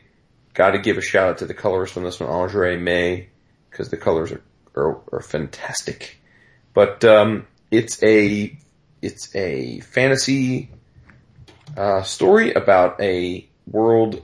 It's I, I guess you could say it's post-apocalyptic in the sense that um, it seems like a good chunk, if not all, of society live in the Spire, which is this mountainous um, structure. That's it's again, it looks like a mountain, but it's it's machines and it's it's essentially where everybody lives, and it's uh, it's it's it's uh, very much literally like a cast pyramid where the very tip at the top of the spire is the the leader and the the the royal family, and all the way down to the very bottom of the spire are the you know the lowly peasants that that uh, you know are impoverished and and uh, you know worked to the bone and that sort of thing. And um, it's a world where there are humans, but then there are um, uh, other groups of of essentially they're they're mutants. I mean, in essence, but uh, but uh,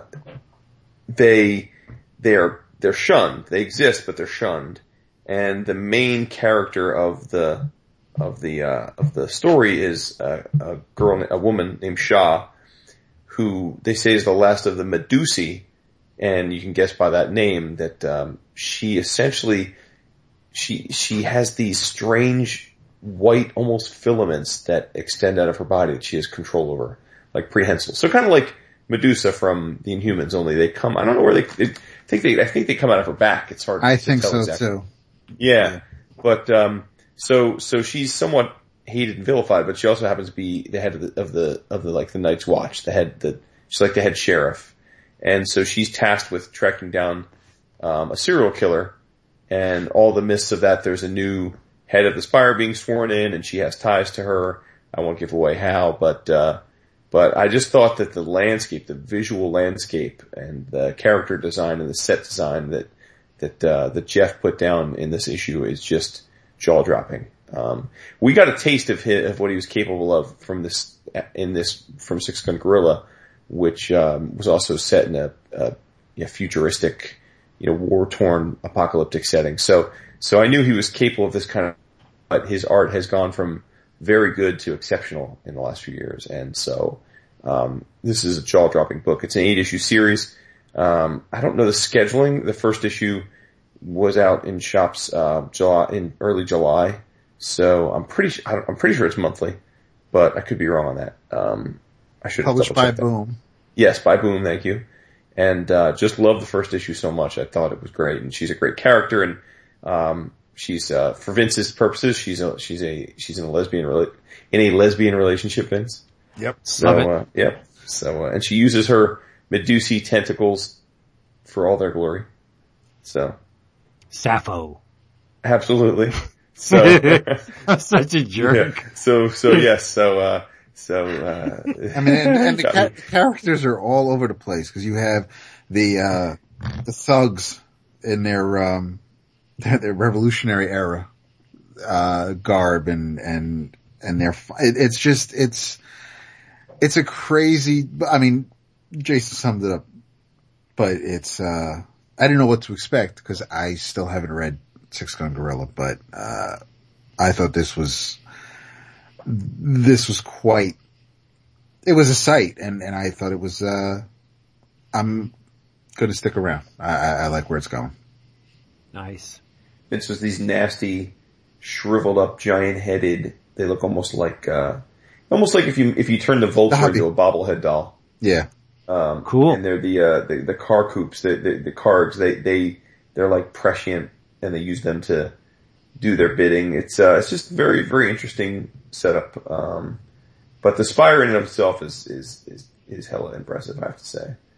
It's uh the, the carg are essentially like carrier pigeons, but they look like these these strange, mushed up old cherubs. It's uh it's wild stuff. Okay, I have a proposition for you. Mm-hmm. I'm assuming that you got the uh, Fables 150 in your last box. I, I I did. I have not read it yet, but yes, I did. Why don't we read that for next week? I thought you didn't. I thought you didn't talk fables on the show. It's the last of the series. We got to talk about this. I'm I'm all for it. I briefly paged through it. It looks like a tour de force. I mean, there are the pages are amazing, and there's so many different people involved in this. Even if we just go through the laundry list of just who contributed to it, that'll take about 20 minutes right there. About about it. Okay. Let's do it. Awesome. Nice. And, uh, David and I'll talk something else. We'll talk about that after the, after the show. But, um, thank you all for being here with me. Uh, us. Just speaking personally, I would not have wanted to spend my birthday with anybody else than these two lunkheads. Oh, making me all verklempt now. It's the truth. Oh, And, and, and, and all of you listening too, thank you for being here with us. You're the reason why we do this every week.